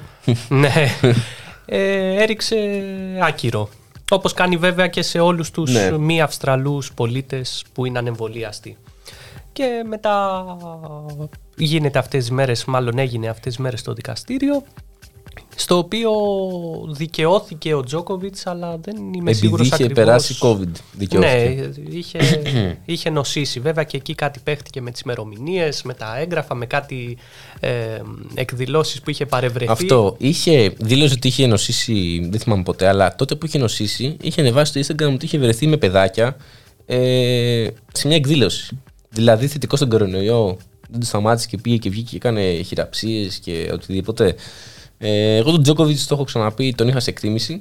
Αλλά από ό,τι φαίνεται από τα τελευταία, μάλλον δεν άξιζε. Ε, Επίσης είδαμε πολύ και κάπως εθνικισμό μπορώ να πω και από την πλευρά της Σερβίας αλλά και οι ομογενείς στην Αυστραλία τρελάθηκαν λίγο. Δεν ξέρω αν έχεις δει φωτογραφίες. Είδα, είδα κάτι Σέρβια αδέρφια. Σημαίες εκεί πέρα καπνογόνα ε, στο... για τον Τζόκοβιτς. Ε, δεν έχω ιδέα. Το, το θέμα είναι ότι είδα και άλλη μία δήλωση ενός άλλου ταινίστα νομίζω ο οποίος είπε ότι εγώ απαγορευόταν να, να πάω στην Αυστραλία και πέθανε ο πατέρας μου. Και βάζει τον Τζόκοβιτς έτσι τώρα. Δηλαδή και τέτοια θέματα. Και πολλοί κόσμος όντως είχε περιορίσει τις μετακινήσεις του στην Αυστραλία γιατί Φυσιολογικές οι όποιες αντιδράσεις. Ναι, ναι, ναι, ναι. Ε, Εγώ βασικά δεν, δεν ξέρω αν πρέπει να τα βάλουμε τον Τζόκοβιτ ή με τους ανθρώπους που διαχειρίζονται και τα χαρτιά του και, το, και τον ίδιο σαν, σαν, σπο- σαν περσόνα. Είναι μια περίεργη ιστορία. Βέβαια να πούμε ότι ο Τζόκοβιτς δεν έχει πει ποτέ όχι στο Ναι. εμβόλιο Μμμ. γενικά. Ο Μμμ. ίδιος δεν το έχει κάνει Ναι, φυσικά. ναι, ναι. Αλλά είναι διαφορετικό ζήτημα το Ναι. να είναι αντιβάξερ με το απλά Έχει- Να- Είναι διαφορετικό το, να, το άλλο να πιστεύεις στις συνωμοσίες Ε, ναι, και άλλο να έχεις αμφιβολίες. Αλλά μην πηγαίνεις στην Αυστραλία να, τρέκ, να διαγωνιστείς αφού ξέρεις το. καλά εννοείται Αυτό. όταν υπάρχει ένα πλαίσιο. Δηλαδή ξέρεις, θα δημιουργηθεί θέμα. Φυσικά, φυσικά δεν το. Νομίζω για αυτόν τον λόγο το έκανε και ο Τσιτσιπάς. Το εμβόλιο εν τέλει. Ε, έτσι κυκλοφορεί ένα meme με το πρόσωπο του Στέφανου Τσιτσιπά και λέει όταν ε, διαπιστώνεις ότι μπορούσες να πας να παίξεις με Rapid. ναι. Ε, ναι, γιατί όντως ο Τσιτσιπά, ας πούμε, θυμάμαι πρωταγωνιστούσε σε. Πώς να το πω. Σε ε, διαφημίσεις, σε καμπάνιες υπέρ του εμβολιασμού και ε, προστασίας από τον κορονοϊό και δεν είχε εμβολιαστεί ο ίδιος. Οπότε. Ναι, έχει πολύ πλάκα αυτό γιατί δεν πέρασε ούτε καν ένα εξάμεινο από εκείνες τις διαφημίσεις και μετά είχαμε τα συγκεκριμένα, μάλλον είχαμε την απόφαση να μην εμβολιαστεί μέχρι να αναγκαστεί όπως Ναι. είχε δηλώσει. Και αυτό συνέβη και για να πάει να παίξει το Australian Open. Γιατί τα άλλα τρία Grand Slam Ναι. δεν είχαν ε, οι χώρες αυτές. Κοίτα, η Αυστραλία παραλίγο να αδειάσει τον Τζόκοβιτ. Αλλά ξέρεις ποιος άδειασε και το πέτυχε; Ο Σταϊκούρα στον Άδωνη. Ε, γιατί όπω. Τι μου είπε πριν; Ναι, ε, είχε βγει ο Άδωνης ο Γεωργιάδης χτες, προχτές νομίζω Ναι, ναι. και είπε για μείωση ΦΠΑ, ανακούφιση των λαϊκών στρωμάτων και όλα αυτά Σε τα ένα μισή με όμορφα. την πανδημία και τέτοια. Βε, Βεβαίως, σε ένα μήνα νικάμε τον κορονοϊό έκτη-έβδομη φορά. Πελάτη τον έχουμε πιάσει. Πελάτη, τον ναι. κορονοϊό. Αναρωτιούνται όλοι πώς το κάνουμε, αλλά συνεχίζουμε. Έτσι, έτσι. Είναι σαν το τσιγάρο. Λέει ο άλλος το τσιγάρο το κόβω πανεύκολα. Το έχω κόψει 8 φορές. ε, και βγήκε ο Υπουργός Οικονομικών και λέει ότι τι θέλετε, μνημόνιο; Όχι, αυτό το έχει πει ο Ο Άδωνης Σταϊκούρας, δηλαδή. με άλλη Μμμ. αφορμή, Μμμ. αλλά κάπως έτσι απάντησε και είπε ότι δεν μπορεί να υπάρξει τέτοιο Μείωση του δημοσιονομικό μέτρο αυτή τη στιγμή. Παρ' όλα αυτά, βλέ- είδαμε και τον Πρωθυπουργό την ίδια στιγμή να ανακοινώνει ότι το 2022 θα έχουμε 86.000 νέες θέσεις εργασίας. Πανικός. Πανικός. Ετοιμάσου να δουλέψεις. Σοβαρά. Τρεις δουλειές θα κάνεις για να τις καλύψουμε. Ανυπομονώ. ε, Επίσης, ο, ο Πρωθυπουργός σήμερα μας ενημέρωσε μα- για το ποιο ήταν το πρώτο του ένσημο. Επισκέφτηκε το, κάποια υπηρεσία του ΟΑΕΔ, δεν το παρακολούθησε ακριβώς και είπε ότι το 1991 το πρώτο του ένσημο Ναι, ναι. ήταν στον ΟΑΕΔ. Επομένως. Λογικά κάποιο συνεργαζόταν πρόγραμμα. λέει Ναι, με ναι. τη διευθύντρια, κάτι τέτοιος. σε- Ναι. Επομένως, άλλος ένας φιλελεύθερος που μάχεται, Το αντιμάχεται πότε μου το είπες; κρατικό χρήμα. Το 91. Ένα λεπτό να αν δεν κάνουμε κάνω λάθος. ένα γρήγορο έλεγχο. Να κάνουμε και Το τα 91. μαθηματικά. Όταν ο Μητσοτάκης ήταν 23. Οκ. Οκ, ναι, εντάξει, πήρε το πτυχίο από το Τα έκανε όλα Harvard, και- όλα. Ε, Γύρισε. Κοίτα εκεί, στην Ελλάδα και πτυχίο Harvard να έχεις και γιος του Πρωθυπουργού να είσαι, στον ΟΑΕΔ θα δουλέψεις. Ε, βέβαια. Ε, λοιπόν, ε, πάμε να ακούσουμε ένα τραγούδι και επιστρέφουμε με την τρίτη καλεσμένη για σήμερα, τη Γιάννα, η οποία ως φοιτήτρια ε, θα μας μιλήσει για το πώς ένιωσε η ίδια που ανοίγουν το πανεπιστήμιο. Γιατί μην τα λέω εγώ, που, ε, εσύ, ας μας τα πει και κάποιος άλλος ε, πώς το είδε ε, και επιστρέφουμε σε πολύ λίγο.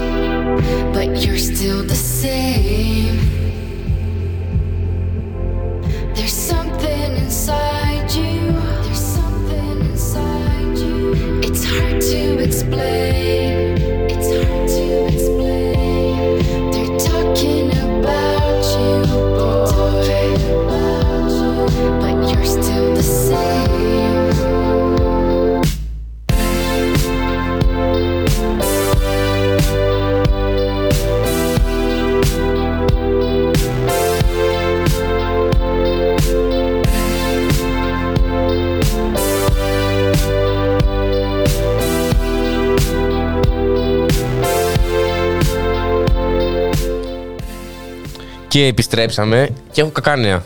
Η Γιάννα τελικά δεν θα βγει. Ε, όχι, εντάξει, αστείευομαι προφανώς. Απλώς βλέπω ξαφνικά ε, ένα κύμα ε, θαυμασμού προς τη Γιάννα. Να πούμε καταρχάς στο Guest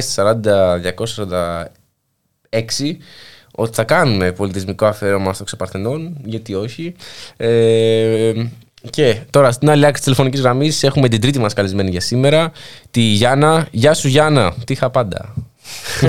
Καλησπέρα, καλησπέρα. Πώς είμαστε; Σαν το Θοδωράκι καλησπερίζει και αυτή με το καλησπέρα, καλησπέρα. Εννοείται, εννοείται. Γνωστά πράγματα. Ε, Γιάννα, ε, είσαι φοιτητρία, σωστά; Ναι, ναι. Ε, είμαι πρωτοετής στο Εθνικό Καποδιστριακό Πανεπιστήμιο Αθηνών, στο Έπρεπε να τμήμα το πει όλο. χημίας.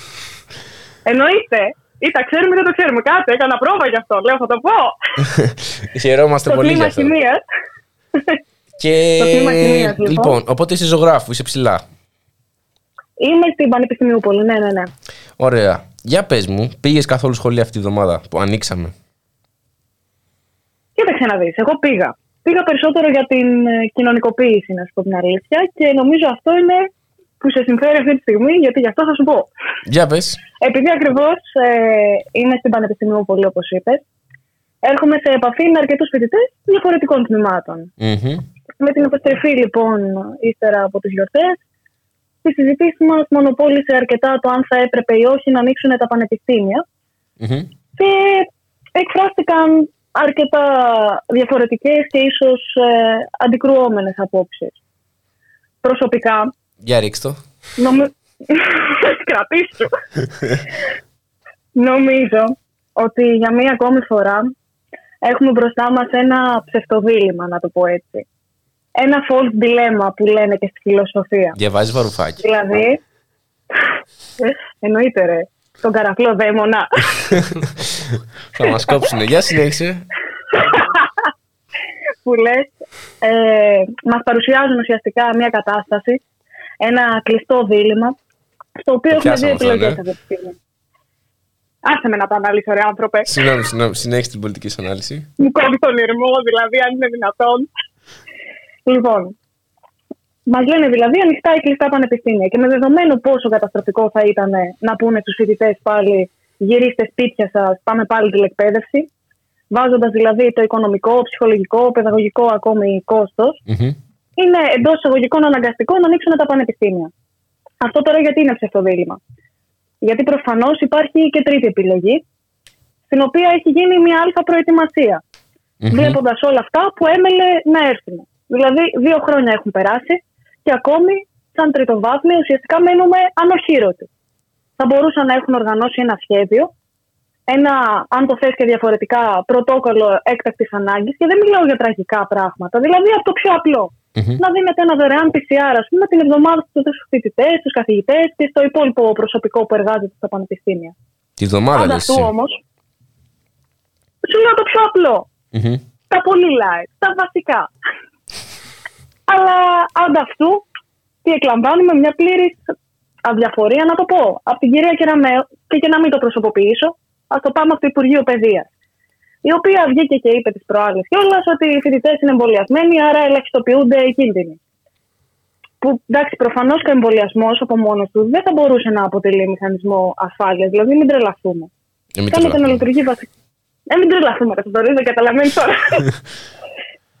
Φαίνεται βασικά να λειτουργεί περισσότερο σαν άλοθη ο εμβολιασμός, έτσι ώστε η κυβέρνηση να μην προχωρήσει στη λήψη ουσιαστικών μέτρων που θα ήταν ας πούμε, η πρόσληψη προσωπικού, διδακτικού ή καθαριότητας, ή ακόμη και να μεριμνήσει για τη διενέργεια πιο πολύ υβριδικών μαθημάτων που βλέπουμε και στο εξωτερικό. Μμμ. Επίσης, μην ξεχνάμε πάνω σε αυτό ότι πλησιάζει και η εξεταστική. Και η Πράγματι. υβριδική διδασκαλία. Και Ας σήμερα μην το είδαμε, σχολιάζω αυτό. συγγνώμη που σε διακόπτω, Ναι, ναι, ναι, ναι. Γιάννα. Έτσι κι αλλιώς μου έχουν ζητήσει στα σχόλια να μην σε διακόπτω. Γι' αυτό δεν παρεμβαίνω. να, να θυμίσω κιόλας ότι τρέχει και διαγωνισμός για το καλύτερο σχόλιο. Ε, να πω ότι σήμερα η Σύνδοση Πιτάνων αποφάσισε ότι συνεχίζουμε ξανα... κανονικά, διαζώσεις, εξεταστική, ε, δεν σηκώνουμε κεφάλι. Όποιος, αρρωστά, όποιος αρρωσταίνει έχει δεύτερη ευκαιρία. Ε, τώρα η δεύτερη ευκαιρία μπορεί να σημαίνει, μπορεί να σημαίνει και το Σεπτέμβριο. Αλλά προχωράμε. του χρόνου. Ισχύει αυτό, αλλά νομίζω ήταν ότι θα αποφασίζει το κάθε πανεπιστήμιο για το πώς θα το λειτουργήσει. Α πούμε, θα μπορούσε να υπάρχει κάποιο είδους επαναληπτική εξέταση για τους φοιτητές που νοσούν. Ναι, ναι, ναι, ναι, αυτό είπανε. Και εγώ λέω ότι αυτό θα είναι το Σεπτέμβριο λογικά. Μακάρι όχι, αλλά τι να σου πω. Α, επίσης κάτι άλλο που θα ήθελα να Μμμ. τονίσω, γιατί το συζητάμε ιδιαίτερα και μεταξύ μας. Προσπαθείτε, τώρα τελευταία, όχι προσπαθείτε Προσωπικά ε, εμείς. β, β πληθυντικό, γ ενικό, να συκοφαντηθεί αρκετά η άποψη που λέει πως ό,τι και αν κάνει η κυβέρνηση δεν σας αρέσει. Α πούμε, κάνετε διαζώσεις, ζητάτε τριεκπαίδευση. Κάνετε τριεκπαίδευση, ζητάτε διαζώσεις. Και θέλω να τονίσω ότι είναι ξεκάθαρο πως η πλειονότητα των φοιτητών δεν θέλει να κλείσουν τα πανεπιστήμια. Απλώς τα θέλει ανοιχτά υπό κάποιους όρους. Ωραία. Μμμ. Για να επανέλθω λίγο στο θέμα που ανέφερες Ναι, ναι, ναι. με την εξεταστική. Εγώ θα την πω την αμαρτία μου. Πες την. Δεν ήθελα η εξεταστική να γίνει εξ αποστάσεως, αλλά για διαφορετικό λόγο να την προλάβω.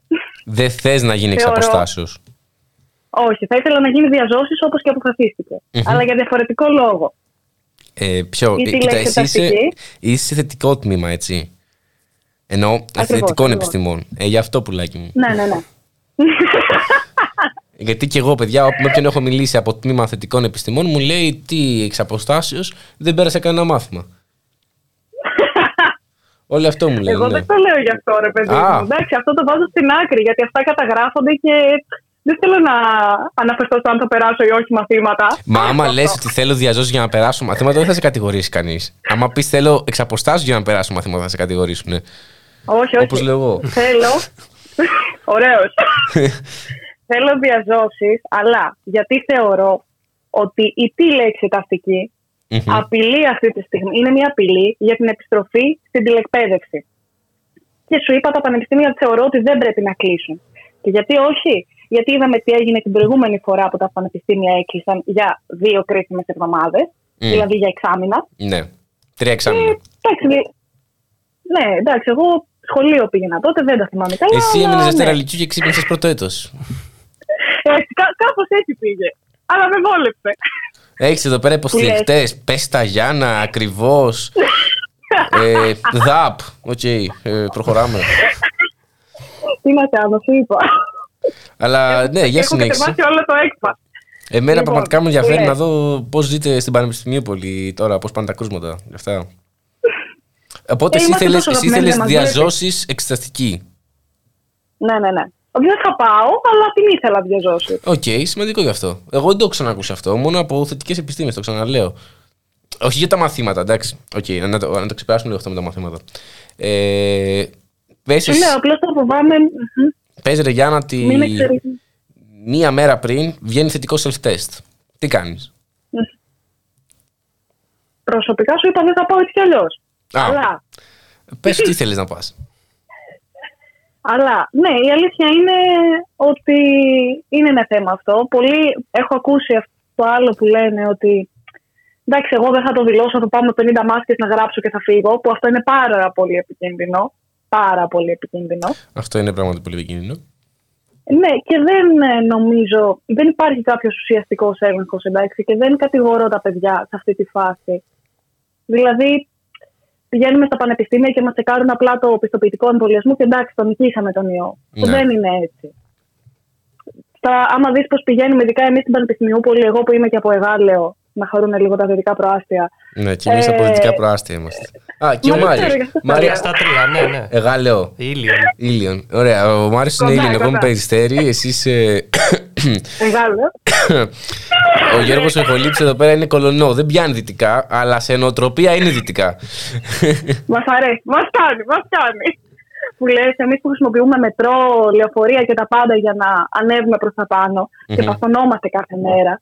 Δηλαδή μπορεί να έχεις κολλήσει και να μην το ξέρεις. Ναι. Δεν υπάρχει έλεγχος. Ειδικά στα πανεπιστήμια, εντάξει. Τώρα, βέβαια, μ, για να μιλήσω και λίγο για τα σχολεία, δεν ξέρω αν έχετε αναφερθεί καθόλου. Όχι, πες τα, πες τα, δεν έχουμε αναφερθεί. Α, πριν λέγατε για τα ζώδια, τι λέγατε. Είπαμε και για αυτά. Είχαμε πολλούς καλεσμένους σήμερα, γιατί έχουν γίνει πολλά. Έχεις δίκιο, έχεις δίκιο. Εν πάση περιπτώσει, ε, αυτό που ήθελα να πω, ξαναγυρνάω λίγο πίσω γιατί μου Μμμ. κόβει τον ήρμό, είναι ότι εμείς θέλουμε τα πανεπιστήμια ανοιχτά. Ωραία. Και είχα και μια συζήτηση σήμερα στο βοηθάει η κυβέρνηση σε αυτό. Γιατί εγώ είμαι και ανώμαλη και πάω και συζητάω και με δαπίτες. Θέλω να το ξεκαθαρίσω. Το έχουμε καταλάβει από τα σχόλια, συνέχισε. Έχουν, έχουν πει στο chat. Λοιπόν, βοηθάει η κυβέρνηση φυσικά και όχι. Μας έχουν αφήσει ουσιαστικά, θα μπορούσα να πω, έρμεα των συνθήκων. Και εμένα αυτό που με τρελαίνει είναι ότι περηφανεύονται πως όλα βαίνουν καλώς. 16 έγραψα στην έκθεση, μην το ρωτήσεις. Μμμ, μμμ. με τον τρόπο που αν. Ξέρουμε, γιατί- ξέρουμε πώς έγραψε 16 στην έκθεση, δεν είναι κακός βαθμός. ξέρουμε ποιος σε βοήθησε να γράψει 16 στην έκθεση. Πιθανώς να μας ακούει Τέλος κιόλας. πάντων, θα το προσπεράσω αυτό για ευνόητους λόγους. με τον τρόπο λοιπόν που άνοιξαν τα πανεπιστήμια, θεωρώ ότι ρίχνουν για μία ακόμη φορά τον μπαλάκι της ευθύνης στην εκπαιδευτική και φοιτητική κοινότητα. Που πιθανότατα θα κατηγορηθεί κιόλας σε, σε περίπτωση εκθετικής αύξησης των κρουσμάτων. Γιατί, ας πούμε, είναι αυτό που σου έλεγα πριν. Όταν βρίσκομαι σε ένα αμφιθέατρο που δεν έχει παράθυρα καν για να αερε- αεριστεί, δεν ξέρω πώς είναι στα άλλα πανεπιστήμια, αλλά εκεί που κάνω εγώ μάθημα είναι άστο. Μαζί με άλλα 200 άτομα, φταίω εγώ που κόλλησα. Όχι, ούτε Όταν καν. δεν έχει πάρθει κανένα. Ευχαριστώ, Θοδωρή. Το θέμα πω, είναι αυτό ότι μου αυτό ενδιαφέρει. ακριβώς που είπες όντα, ότι θα ρίξουν την ευθύνη πάλι στους νέους. Όπως την έριξαν και τώρα τα Χριστούγεννα, που όντως αντικειμενικά ε, τα κρούσματα ήταν όλοι νέοι. Γι' αυτό και ξέραμε και τόσους πολλού που κόλλησαν. Ε, αλλά μας το ρίξαν και πέρυσι με τα πάρτι και τα σεξι πιλωτές. Ε, μας το Μα ρίξαν. πώς εκφράζει έτσι; ε, μας το έριξαν και ε, και στην αρχή της πανδημίας ότι θα κολλήσουμε τους παππούδες μας και θα φταίμε εμείς και με τις διαδηλώσεις δεν σταματάει πόσες φορές μας έχουν ρίξει την ευθύνη σε εμάς τους νέους για την διασπορά του κορονοϊού. Το ερωτικό καλοκαίρι των νέων, μην ξεχνάς. Αυτό, ναι, ναι, ναι, ναι, ναι. Σωστό, σωστό, πολύ σημαντικό αυτό. Κοίτα, νομίζω οι νέοι γενικότερα ενοχοποιηθήκαμε και αυτοενοχοποιηθήκαμε ήδη αρκετά. ναι. Όχι μόνο για τη διασπορά του ιού, αλλά και για τις συνέπειες. Και αυτό ενοχοποιηθήκαμε, πιστεύεις; Θεωρώ ναι. Ειδικά στην αρχή. Ου, πάρα πολύ. Δηλαδή τι, πίστευες ότι... Ε, πιστεύεις ας πούμε ότι πολλοί νέοι λένε ότι εγώ φταίω για τη διασπορά του, του ιού. Το λέγαν αυτό. Το έχεις νιώσει εσύ δηλαδή; Ο- Όχι, αλλά παίρνουν ένα μεγάλο μερίδιο ευθύνης. Παναγία μου, δηλαδή τώρα με παίρνει το σόι, αν είναι δυνατόν. Εν Κλείστο. πάση περιπτώσει, το κλείπα. Ε, που λες, πολλοί και συμφιλητέ μου πλέον και φίλοι μου, όσες φορές έχουμε συζητήσει για αυτό το θέμα, ειδικότερα στην αρχή της πανδημίας, που ξέρεις, το είχαν ρίξει ότι οι νέοι δεν κολλάνε και οι μεγαλύτεροι άνθρωποι είναι αυτοί που αν νοσήσουν, θα νοσήσουν, θα είναι ε, αυτοί που θα το περάσουν πιο βαριά. Πολλοί σε περίπτωση που έβγαιναν έξω, γιατί εντάξει, όταν είσαι 18 χρονών, καλός ή κακός, δεν μπορείς να περιοριστείς σε τέσσερις τείχου όλη μέρα κάθε μέρα. Όχι. Και όταν βγαίναν έξω, πώς να το πω, το έκαναν με βαριά καρδιά, γυρνούσαν με βαριά καρδιά ότι τώρα το κάνω και γιατί το κάνω και είμαι ανεύθυνος. Και γενικότερα μια ενωσικότητα τεράστια. Από τη μεριά Σωστή μου. ανάλυση. Δεν, την έχω, δεν το είχα σκεφτεί ποτέ αυτό. Να πούμε λίγο στα σχόλια. Ε, Καταρχάς, έχουμε σχόλια από γνωστούς φιλολόγους. Έχουμε επίσης σχόλια από δαπίτες, οι οποίοι μιλάνε για το Freedom Pass. Ε, έχουμε ε, από το χρεοδοπαρικία, χρεοδο, χρεοδολοπαρικία. Ε, αν δεν πάτε στην εξεταστική, δεν θα περάσετε μάθημα. Νίκος Ανδρουλάκης. Ε, μια τελευταία ερώτηση θα σου κάνω, Γιάννα, για να Ναι, ναι. ε, νιώσουμε Με το αποδεσμεύεις. vibe λίγο σαν ε, ε, φοιτήτρια που είσαι εκεί πάνω στη, στη ζωγράφου.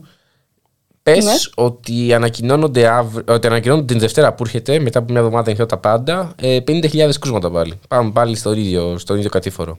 Πηγαίνεις κανονικά σχολείο; Ωραία. Κοίταξε να δεις. Προσωπικά, όχι. Θεωρώ ότι αυτή τη στιγμή, επειδή ακριβώς δεν μένω μόνη μου, συναναστρέφομαι με πολλούς ανθρώπους και κάποιοι μεγάλης ηλικίας, παππούδες, Ευπαθείς γιαγιάδες και ομάδες, αυτά. ναι. Ναι. Δεν θέλω να πάρω το, την ευθύνη πάνω μου σε περίπτωση που εγώ νοσήσω. Γιατί είναι αυτό που σου είπα. Δηλαδή, δες από μέσα μαζικής μεταφοράς μέχρι αμφιθέατρα, μέχρι στα κηλικία που είμαστε, που προφανώς εντάξει, όταν τρως δεν θα φοράς τη μάσκα, Ναι. αλλά είναι, υπ- είναι αρκετά επικίνδυνο. Δεν μπορώ να πάρω αυτό το ρίσκο. Και γι' αυτό θα προτιμούσα να μην πάω από κοντά σε περίπτωση που έχουμε πάλι αυτή την αύξηση των κρουσμάτων. Δεν ε, νομίζω ότι πολλοί φοιτητές συμμερίζονται την άποψή μου, των φοιτητές μου.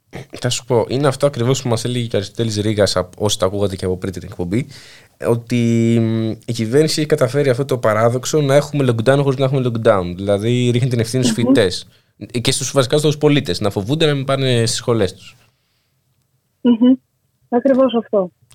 Ε, Αλλά σου λέω, πολλοί δεν έχουν συνειδητοποιήσει ακόμη και α, είναι αυτό που σου λέω, συζητούσα και έχω καταλάβει πως ε, τουλάχιστον στο βήμα που είμαι εγώ, έτσι, δηλαδή ας μην το γενικεύω κιόλας, ότι επειδή ακριβώς έχουν κουραστεί τα παιδιά, το έχουν ρίξει στο ε, τραγικό για μένα, πάμε να νοσήσουμε όλοι, να τελειώνουμε. Και καλά η ανοσία της Αγέλης που εντάξει εμείς που είμαστε και του χημικού υποτίθεται θα έπρεπε να ξέρουμε ότι κάτι τέτοιο θα φέρει πάρα πολλές μεταλλάξεις. Η ανοσία του κοπαδιού Δηλαδή δεν είναι αυτό, υπάρχει. γιατί είναι όλοι πρόβατα έτσι. Ε, δηλαδή, ε, δεν μπορείς να κυνηγάς ανοσία της Αγέλης με αυτή τη λογική. Πάω να κολλήσω. Ναι, ναι, ναι. Πολύ είναι αυτής της άποψης και άμα δεις και στα θέατρα μέσα, βλέπω αρκετές μάσκες κατεβασμένες πλέον. Όχι τόσες όσο στην αρχή του εξαμήνου. Αν είναι. Πώς να το πω, δεν, νιώθω, δεν νομίζω ότι θεωρούν ότι έχει περάσει ο κίνδυνος, απλώς έχουν κουραστεί. Αυτό. Αυτά είχα να πω, κουράστηκα, κούρασα. Ε, δεν κουράσαι Αυτά. δεν κουράσες καθόλου, Γιάννα. Σε ευχαριστούμε πολύ που μας έδωσες έτσι το point of view ε, μιας ακόμη φοιτήτριας για να δούμε και προφανώς καταλήγουμε στο ίδιο συμπέρασμα που, έχουν, που, έχω πει, που έχουμε πει με χιλιάδες φοιτητές. Ε, που έχουν πει βασικά χιλιάδες φοιτητές, το οποίο είναι ότι ανοιχτά πανεπιστήμια με περισσότερα μέτρα. Ε, αφού δεν μπορείτε να το Ακριβώς, κάνετε ακριβώς. αυτό, εγώ δεν θα πάω σχολή. Άρα, ή κλείστε να τα κάνουμε ε, εξ αποστάσεως ή ανοίξτε με σωστά μέτρα. Να πούμε ότι ακυρώνονται Πολύ καθημερινά και και αναβάλλονται μαθήματα. Εγώ τώρα, άμα μπει στη σελίδα του Παπί, ε, έχει 10 ανακοινώσεις αναβολή μαθημάτων μόνο. Ε, Α, το ΕΚΠΑ δεν δίνεις σημασία, δε. ε, έχεις Δεν εδώ έχεις πέρα τέτοιο μηνύματα θέμα. αγάπης, Γιάννα. Σε ευχαριστούμε και εμείς πολύ. Ε, Ευχαριστώ πολύ, παιδιά. Καλό βράδυ, καλή Καλό συνέχεια. βράδυ. και καλή επιτυχία στην εξαστική. Ευχαριστώ, γεια. Κρίμα και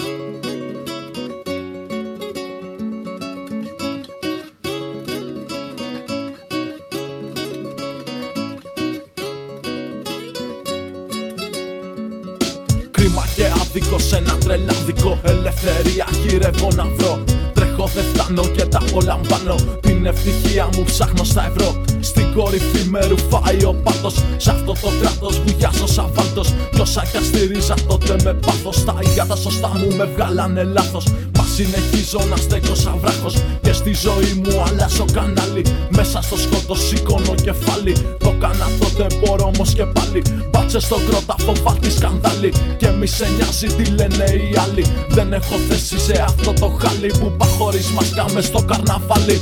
Όμως είναι δύσκολος ο δρόμος. Και μαλάκας ο αστυνόμος Που βαράει για τα λεφτά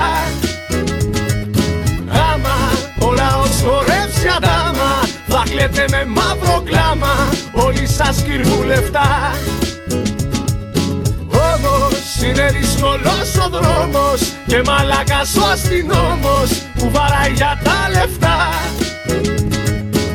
Άμα ο λαός χορέψει αντάμα Θα κλαίτε με μαύρο κλάμα Όλοι σας κυρβούν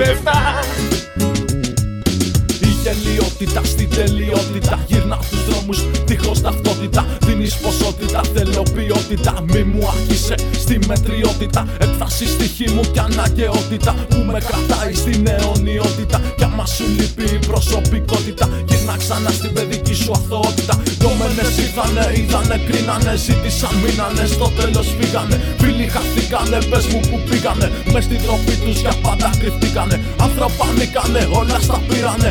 Εγλυφές πάντα εκεί που άλλοι φτύνανε. Στα σου μπροστά στον καθρεφτή και κοίταμε. Σ' αρέσει η αλήθεια έτσι όπως γίναμε. Όμως είναι δύσκολος ο δρόμος Και μαλάκας ο αστυνόμος Που βαράει για τα λεφτά Άμα ο λαός χορεύσει αντάμα Θα κλαίτε με μαύρο κλάμα Όλοι σας κυρβούν λεφτά Όμως είναι δύσκολος ο δρόμος Και μαλάκας ο αστυνόμος Που βαράει για τα λεφτά. Άμα ο λαός χορέψει αντάμα Θα κλαίτε με μαύρο κλάμα Όλοι σας κυρβούν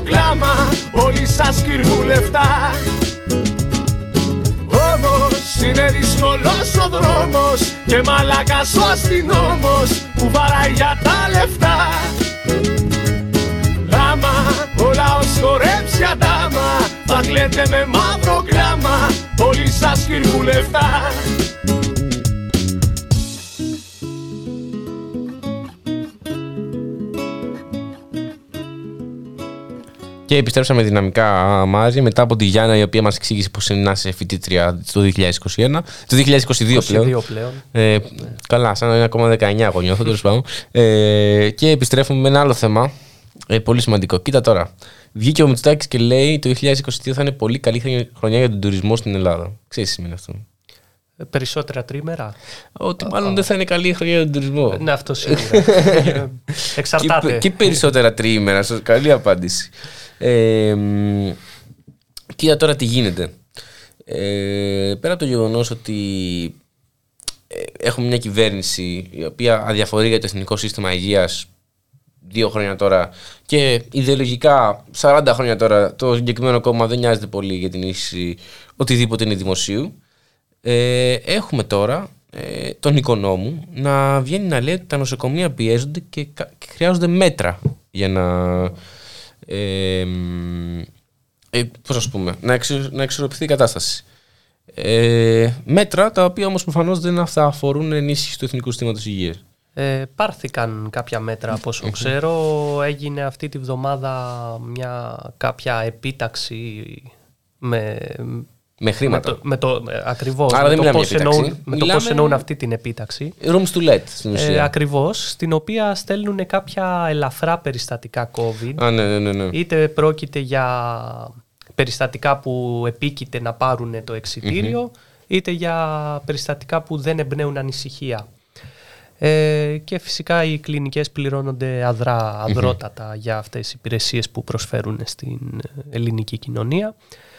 Ε, βέβαια, ναι, αυτό συνοδεύεται και με μια επίταξη πάλι εντός πολλών Μμμ. εισαγωγικών κάποιων ιδιωτών γιατρών που έγινε νομίζω σήμερα. Ναι.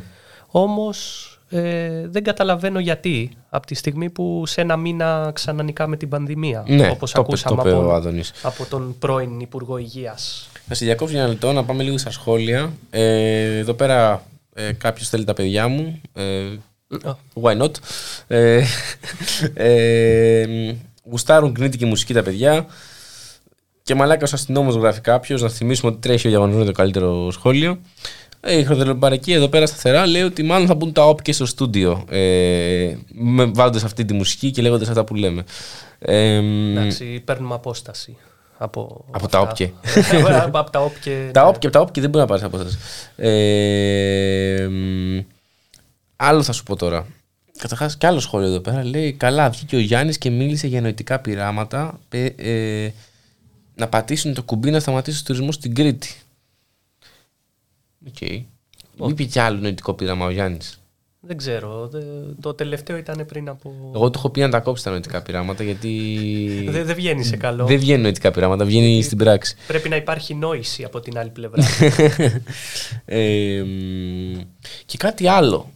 Είδαμε ότι πέρα από τους μαθητές που στα σχολεία αυτή τη στιγμή είναι όλοι άρρωστοι, δεν είναι μόνο οι μαθητές, γιατί το έχουμε ξεχάσει αυτό. Είναι και οι καθηγητές. Τι, τι μου λέγες πριν; Ε, ναι, σύμφωνα με πληροφορίες, Ναι. είναι γύρω στους 6.500 καθηγητές οι οποίοι αυτή τη στιγμή νοσούν στη δεύτερη Άρα άδειες αίθουσες. εκπαίδευση, άδειες οι αίθουσες, ακόμα περισσότερο, μιας και Ναι. ποτέ δεν καλύφθηκαν τα, Τα κενά. τα, ναι, ναι. τα, τα Οι κενά που θέσεις που μονίμως χρειάζονται, υπάρχουν, ναι, ναι, ναι. Πόσο μάλλον σε μια ε, τέτοια κατάσταση που ζούμε, όπου τα κενά κάθε εβδομάδα αλλάζουν. Μμμ. Ε, και αναμένουμε, μάλλον ο κυβερνητικός εκπρόσωπος έκανε λόγο για περίπου 850 προσλήψεις κάποια στιγμή, το οποίο κάποια στιγμή μάλλον είναι με το επόμενο ΕΣΠΑ στις αρχές της Άνοιξης. Στις αρχές της άνοιξης, νομίζω αυτοί οι 6.500 που είπες τώρα θα έχουν γίνει καλά. Ε, σωστά, prob- problem solved. Οπότε δεν ξέρω ε, ε, πώς μπορεί να πάει αυτό. Ε, και βλέπω τώρα στο Twitter ότι γενικότερα τρεντάρει, τρεντρά, τρεντάρουν περίεργα πράγματα. Ε, τρεντάρει ας πούμε για το Βαξεβάνι κάτι. Τρεντάρουν οι δηλώσεις του Άδωνη. Έχουν βγει αυτή τη στιγμή στο Twitter και αναφέρουν ε, μ, όλη την ώρα ε, τις δηλώσεις που έχει κάνει ένα χρόνια ο Άδωνης. Ε, ας πούμε το βιντεάκι με το τρενάκι, δεν ξέρω αν το έχεις δει. Ε, θρηλυκό. Κοιμήλιο. Μη μου παίρνετε, τις δόξα, μη μου παίρνετε τη δόξα όταν κάνω απολύσεις. Δεν τις κάνει η Τρόικα, τις κάνω εγώ. Ε, για τους Εβραίους. Πράγματα για τη Νέα Δημοκρατία. Σ- Σήμερα ναι, είδα ένα βίντεο που ως βουλευτής τότε του Λάος. του Λάος ε, έκραζε τον, τον τωρινό πρωθυπουργό, το Μητσοτάκη, το Μητσοτάκη σαν ε, κρατικοδίαιτο ε, τα λοιπά. Δε- δεν είναι δικά μου λόγια έτσι. Ναι, ναι, ναι, ναι. Του Άδωνη. Βεβαίως. Ξέρεις τι άλλο έγινε τις τελευταίες μέρες; Ε, ο Ευαγγελάτος έβγαλε στον αέρα και είχαμε αυτό με το Μητσοτάκι. μ, το αναφέραμε και στην προηγούμενη. Αγαπιέσαι, που λέγαμε Αγαπιέσαι. πριν για Ε, αγάπη. ή γη, γη, μαμιέσαι. Μα, ναι. Ε, και είδαμε ότι ε, πή- πέρασε από κάποιο πίσω, είπε αυτό και του λέει ο, ο Ευαγγελάτος αυτό δεν είναι πολιτική άποψη αλλά είναι ύβρις. Καταρχάς να θυμίσουμε ότι η ύβρις εγώ από ό,τι θυμάμαι από το σχολείο μόνο προς τους Θεούς απευθυνόταν η ύβρις. Ναι, άτι- άτις, ύβρις και Τέλος τα πάντων, άμα λοιπά. θεωρεί τον ε, Μητσοτάκη Θεό, οκ. Ε, και βγαίνει εντελώς τυχαία, χθες, χθες νομίζω, είπε χθε, ένας νέος σε ρεπορτάζ και τον άφησαν να μιλήσει κανονικά. Να πει για τις ελλείψεις που έχουμε στα νοσοκομεία, να πει ότι ε, η κυβέρνηση δεν έχει κάνει τίποτα κατά τη διάρκεια της πανδημίας, το έχει ρίξει όλο το βάρος στους πολίτες. Και εκείνη τη στιγμή ο Βαγγελάτης να του πει έχετε απόλυτο δίκιο. Ξαναπείτε το αυτό, να το ξανακούσουμε. Αυτό ναι είναι πολιτική άποψη, το άλλο δεν είναι πολιτική άποψη. Ε, και σε ρωτάω ότι όντως αυτός ο νεαρός είπε πράγματι όσα θέλαμε να ακούσουμε. Αλλά δεν ξέρω, ο Ευαγγελάτος να ακούει στου πολίτες μου φάνηκε λίγο περίεργο. Και μάλιστα σε μια συγκυρία κάπως ύποπτη Ναι. για τους πιο πονηρεμένους, καθώς τη Δευτέρα, αν δεν κάνω λάθος, υπήρχε μια είδηση για κάποιον ένοπλο αλβανικής καταγωγής. Ναι, ναι, ναι, ναι, ναι, ναι. Και σχολίασε τι πιο φυσιολογικό, κάτι, κάτι Είπε- ακραία. Ναι, έλεγε έχουμε έναν ε, ένοπλο Αλβανό και λέει ο Ευαγγελάτος και τώρα εσείς θα πείτε τι πιο σύνηθες. Ακριβώς. Από έναν, ε, ε, και την ίδια στιγμή προσπαθεί μάλλον μετά από λίγες μέρες να φανεί πιο αρεστός στον κόσμο. Ε, σίγουρα δέχτηκε πολλά πειρά και απολύτως δικαιολογημένα από Μμμ. μερίδα του Και με το Μητσοτάκι είχε δεχθεί επίσης πειρά. Βέβαια. Ε, και νομίζω ότι βγήκε και ο έτερος ε, μεγάλο Χατζηνικολάου. δημοσιογράφος, ο Χατζη Νικολάου και απόρρισε με το επίπεδο και την κατάδια Και μας. συνάδελφος Χατζηνικολάου. Ναι, ε, ασφαλώς. ε, την κατάντια του Έλληνα να καθιβρίζει Ναι. Αντί να ε, αντιπαρατίθεται πολιτικά, δεν ξέρω. Ε, ναι. Δώστε μας χώρο να αντιπαρατηθούμε και πολιτικά, παιδιά. Κανένα πρόβλημα. Αλήθεια. Επιχειρήματα υπάρχουν. Χρόνος τηλεοπτικός για κάποιο λόγο δεν υπάρχει. Ε, μ, και οποιαδήποτε άποψη προφανώς κόβεται. Ε, όποια αντιτίθεται. Γι' αυτό ευτυχώς έχουμε τα social media και το ράδιο μέρα. Ε, ναι, αλλά τι φταίμε εμείς που όλες οι κοινωνικές ομάδες είναι υπέρ της κυβέρνηση. Υπέρ της κυβέρνησης. Θα έλεγε κάποιος. Θα έλεγε κάποια. Ναι. Δεν ξέρω. ε, πράγματι δεν είσαι καθόλου άδικο. Λοιπόν, πάμε να ακούσουμε ένα πολύ γρήγορο τραγούδι, αλλά μείνετε συντονισμένοι γιατί επιστρέφουμε ε, με το βραβείο για το καλύτερο σχόλιο, το οποίο Μάρι το επιλέγεις εσύ. Θα σου δώσω εγώ Α, πέντε εναλλακτικές και ωραία. εσύ θα το επιλέξεις. Να θυμίσω ότι το βραβείο για το καλύτερο σχόλιο τι σημαίνει. Ότι άμα μαζέψετε τρία τέτοια, έχετε στην εκπομπή μαζί με ένα, το Γιώργο Νομικό στον ήχο ε, και οποιοδήποτε είναι καλεσμένος. Σήμερα είναι ο Μάριος ο Παρασκευόπουλος εδώ πέρα. Ε, Και χωρίς να έχω κερδίσει. και χωρίς να έχεις. Κέρδισες, κέρδισες. Μην τους λες τέτοια, γιατί δεν θα. Εντάξει, μο- μόνο δύο. Μόνο δύο. Πάμε να ακούσουμε ένα τραγούδι και επιστρέφουμε.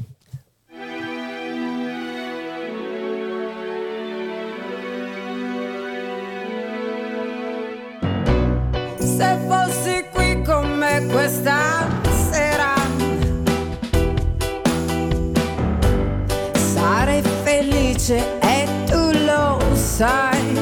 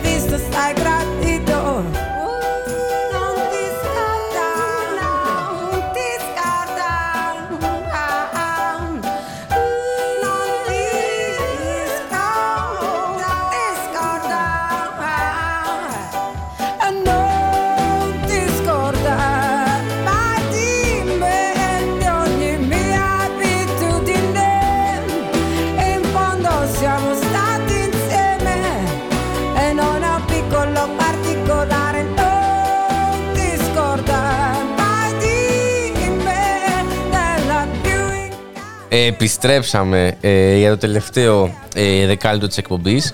Ε, Μάριε, ακούμε ιταλικά τραγούδια. Εσύ έχεις μια λατρεία προς την Ιταλία, την, για την οποία όμως θα μου μιλήσεις αφού δώσουμε το καλύτερο Βεβαίως, σχόλιο. βεβαίως. Λοιπόν, ε, θα σου πω πέντε σχόλια. Είναι πολλά βέβαια σήμερα τα σχόλια, πάνω από 30-40. Θα σου δώσω πέντε από αυτά. Ε, Λοιπόν. Να, να ενημερώσω ότι είμαι πολύ λάτρης του Cards Against Humanity, οπότε μπορεί και το σχόλιο που θα επιλεγεί να, να είναι δε- λίγο...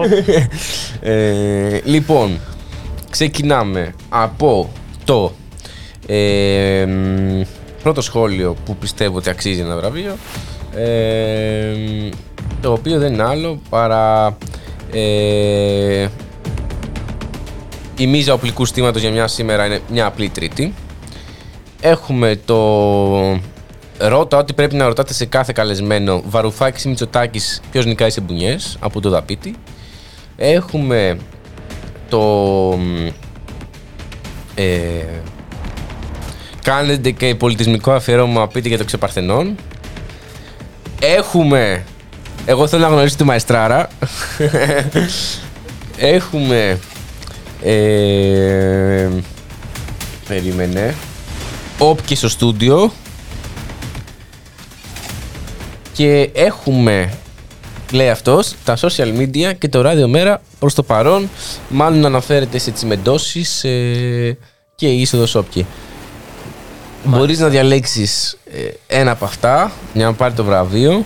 Τα θυμάσαι, τα κράτησες Ναι, ναι, κάπως; ναι, ναι, ναι, έχω. Γιατί και εγώ τα λέω και. ναι, Ε, το ε, έκανα λίγο συγκριτικά ότι όποιο δεν μ' άρεσε από τα Φεύγει. δύο το πέταγα, οπότε κράταγα Ναι. Το καλύτερο. ε, Ε, πριν απαντήσεις, ναι. κάνε λίγο μια παύση να χωθούν. Σωστά. Όχι, πρώτα, π- πριν δώσω το, Ναι. το βραβείο, ε, τιμητική αναφορά, Μμμ. που σημαίνει ότι δυστυχώς δεν θα είναι Ναι. το πρώτο βραβείο, στο σχόλιο για τη Μαεστράρα.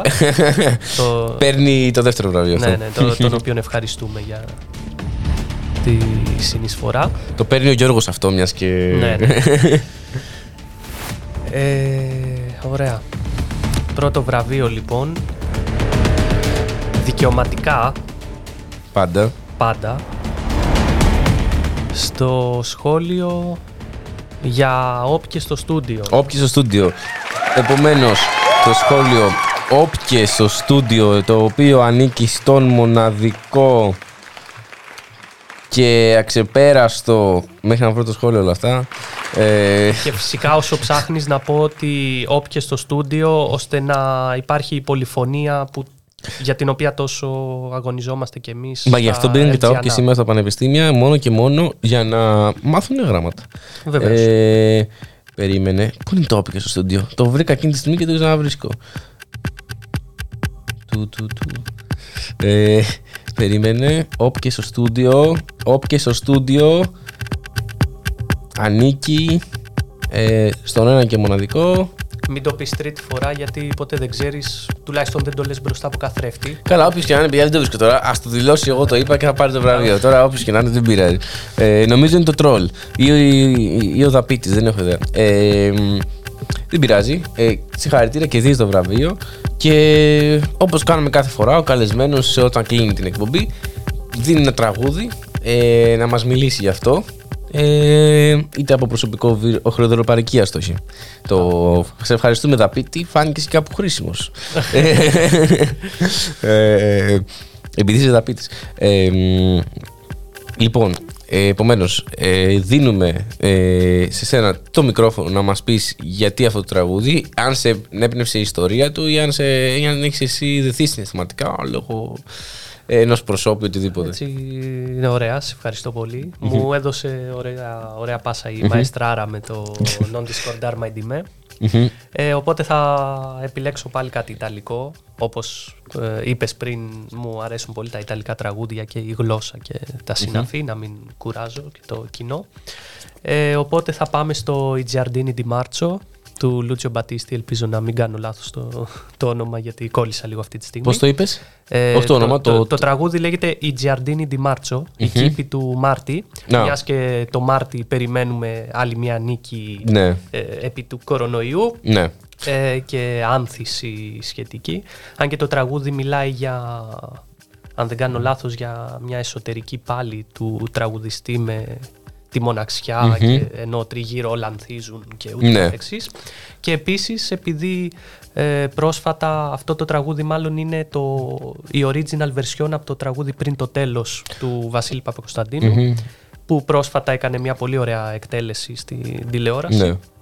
Ε, και είναι άλλος ένας λόγος να ε, το ακούσουμε και να, να μάθουμε μάλλον το αυθεντικό και να θυμηθούμε και την ελληνική βερσιόν. Πριν το ακούσουμε, ε, να πω πολύ σύντομα ε, ότι εδώ πέρα έχουμε στιγμές fair play και ήθους. Ε, ο ένας δίνει το βραβείο στον άλλον. Χτίζουμε σχέσεις σε αυτή την εκπομπή. ε, ε, φέρνουμε κοντά ανθρώπους. Πάμε πακέτο θα το ονομάσουμε. Ε, Μάρια, σε ευχαριστούμε πολύ. Και εγώ. Θα ακούσουμε με ανυπομονησία το τραγούδι. Ε, πριν μια εβδομάδα που είχε έρθει ο Στέφανος, παρόμοιο τραγούδι μας έβαλε με παρόμοιο μήνυμα. Ε, όχι παρόμοιο ακριβώς μήνυμα, αλλά εκείνος είχε πει, είχε ένα στίχο του τραγούδι που λέγε Πόσο δύσκολη είναι η ζωή και πόσο εύκολος είναι ο θάνατος. Ε, τώρα ακούσουμε ένα τραγούδι για τη μοναξιά. Ε, πάμε να το ακούσουμε. Καλό βράδυ. Τα λέμε εμείς την Παρασκευή στις 14 ε, πρώτου στις 6 ώρα το απόγευμα. Ε, συντονισμένοι που αλλού στο ραδιομέρα. Μάρια, σε ευχαριστούμε πάρα πολύ. Αλήθεια. Ε, Και εγώ ευχαριστώ πάρα πολύ. Ήταν πολύ ωραία η εμπειρία και οι συζητήσεις που κάναμε και όλα αυτά που ακούσαμε από τους καλεσμένους μας. Και ελπίζω να το απόλαυσε το ίδιο και ο κόσμος, γιατί εγώ Είμαι το σίγουρος. απόλαυσα πάρα πολύ. ε, το απόλαυσαν, είχαμε και πολλά σχόλια τα πάντα. Πάμε να το ακούσουμε. Ήταν ο Γιώργος Νομικός στον ήχο. Καλό βράδυ. Καλό βράδυ.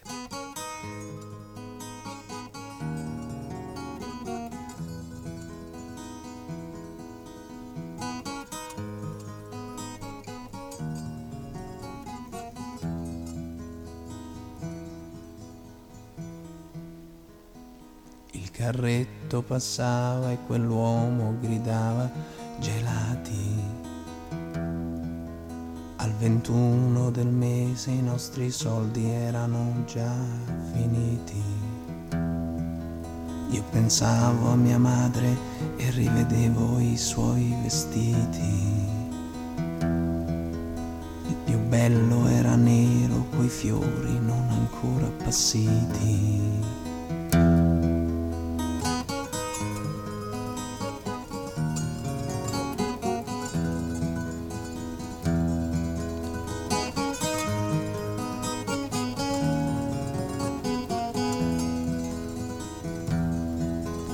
All'uscita di scuola i ragazzi vendevano i libri. Io restavo a guardarli cercando il coraggio per imitarli. Poi sconfitto tornavo a giocare con la mente i suoi tarli. E la sera al telefono tu mi chiedevi perché non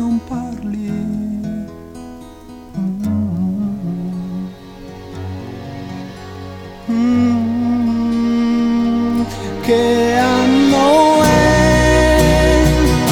Che giorno è? Questo è il tempo di vivere con te.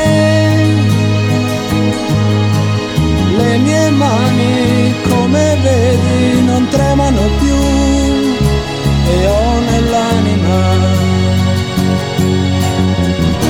in fondo all'anima cieli immensi e immenso amore. E poi ancora, ancora amore, amor per te. Fiumi azzurri e colline e praterie dove corrono dolcissime le mie malinconie. L'universo trova spazio dentro me.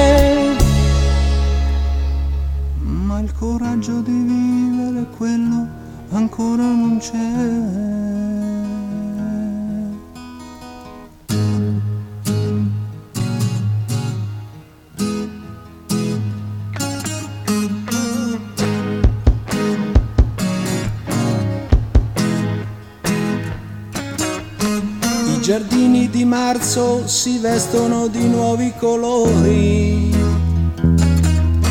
e le giovani donne in quel mese vivono nuovi amori.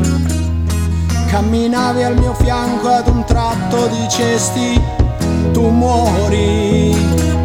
Se mi aiuti son certa che io ne verrò fuori ma non una parola chiarì i miei pensieri. Continuai a camminare lasciandoti attrice di ieri.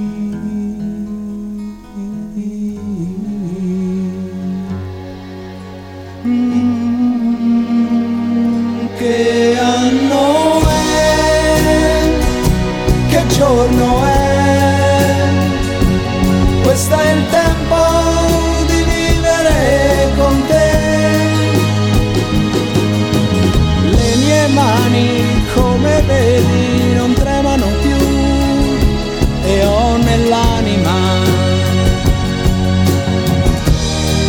fondo all'anima cieli immensi e immenso amore. E poi ancora, ancora amore, amor per te. Fiumi azzurri e colline e praterie, dove corrono dolcissime le mie malinconie.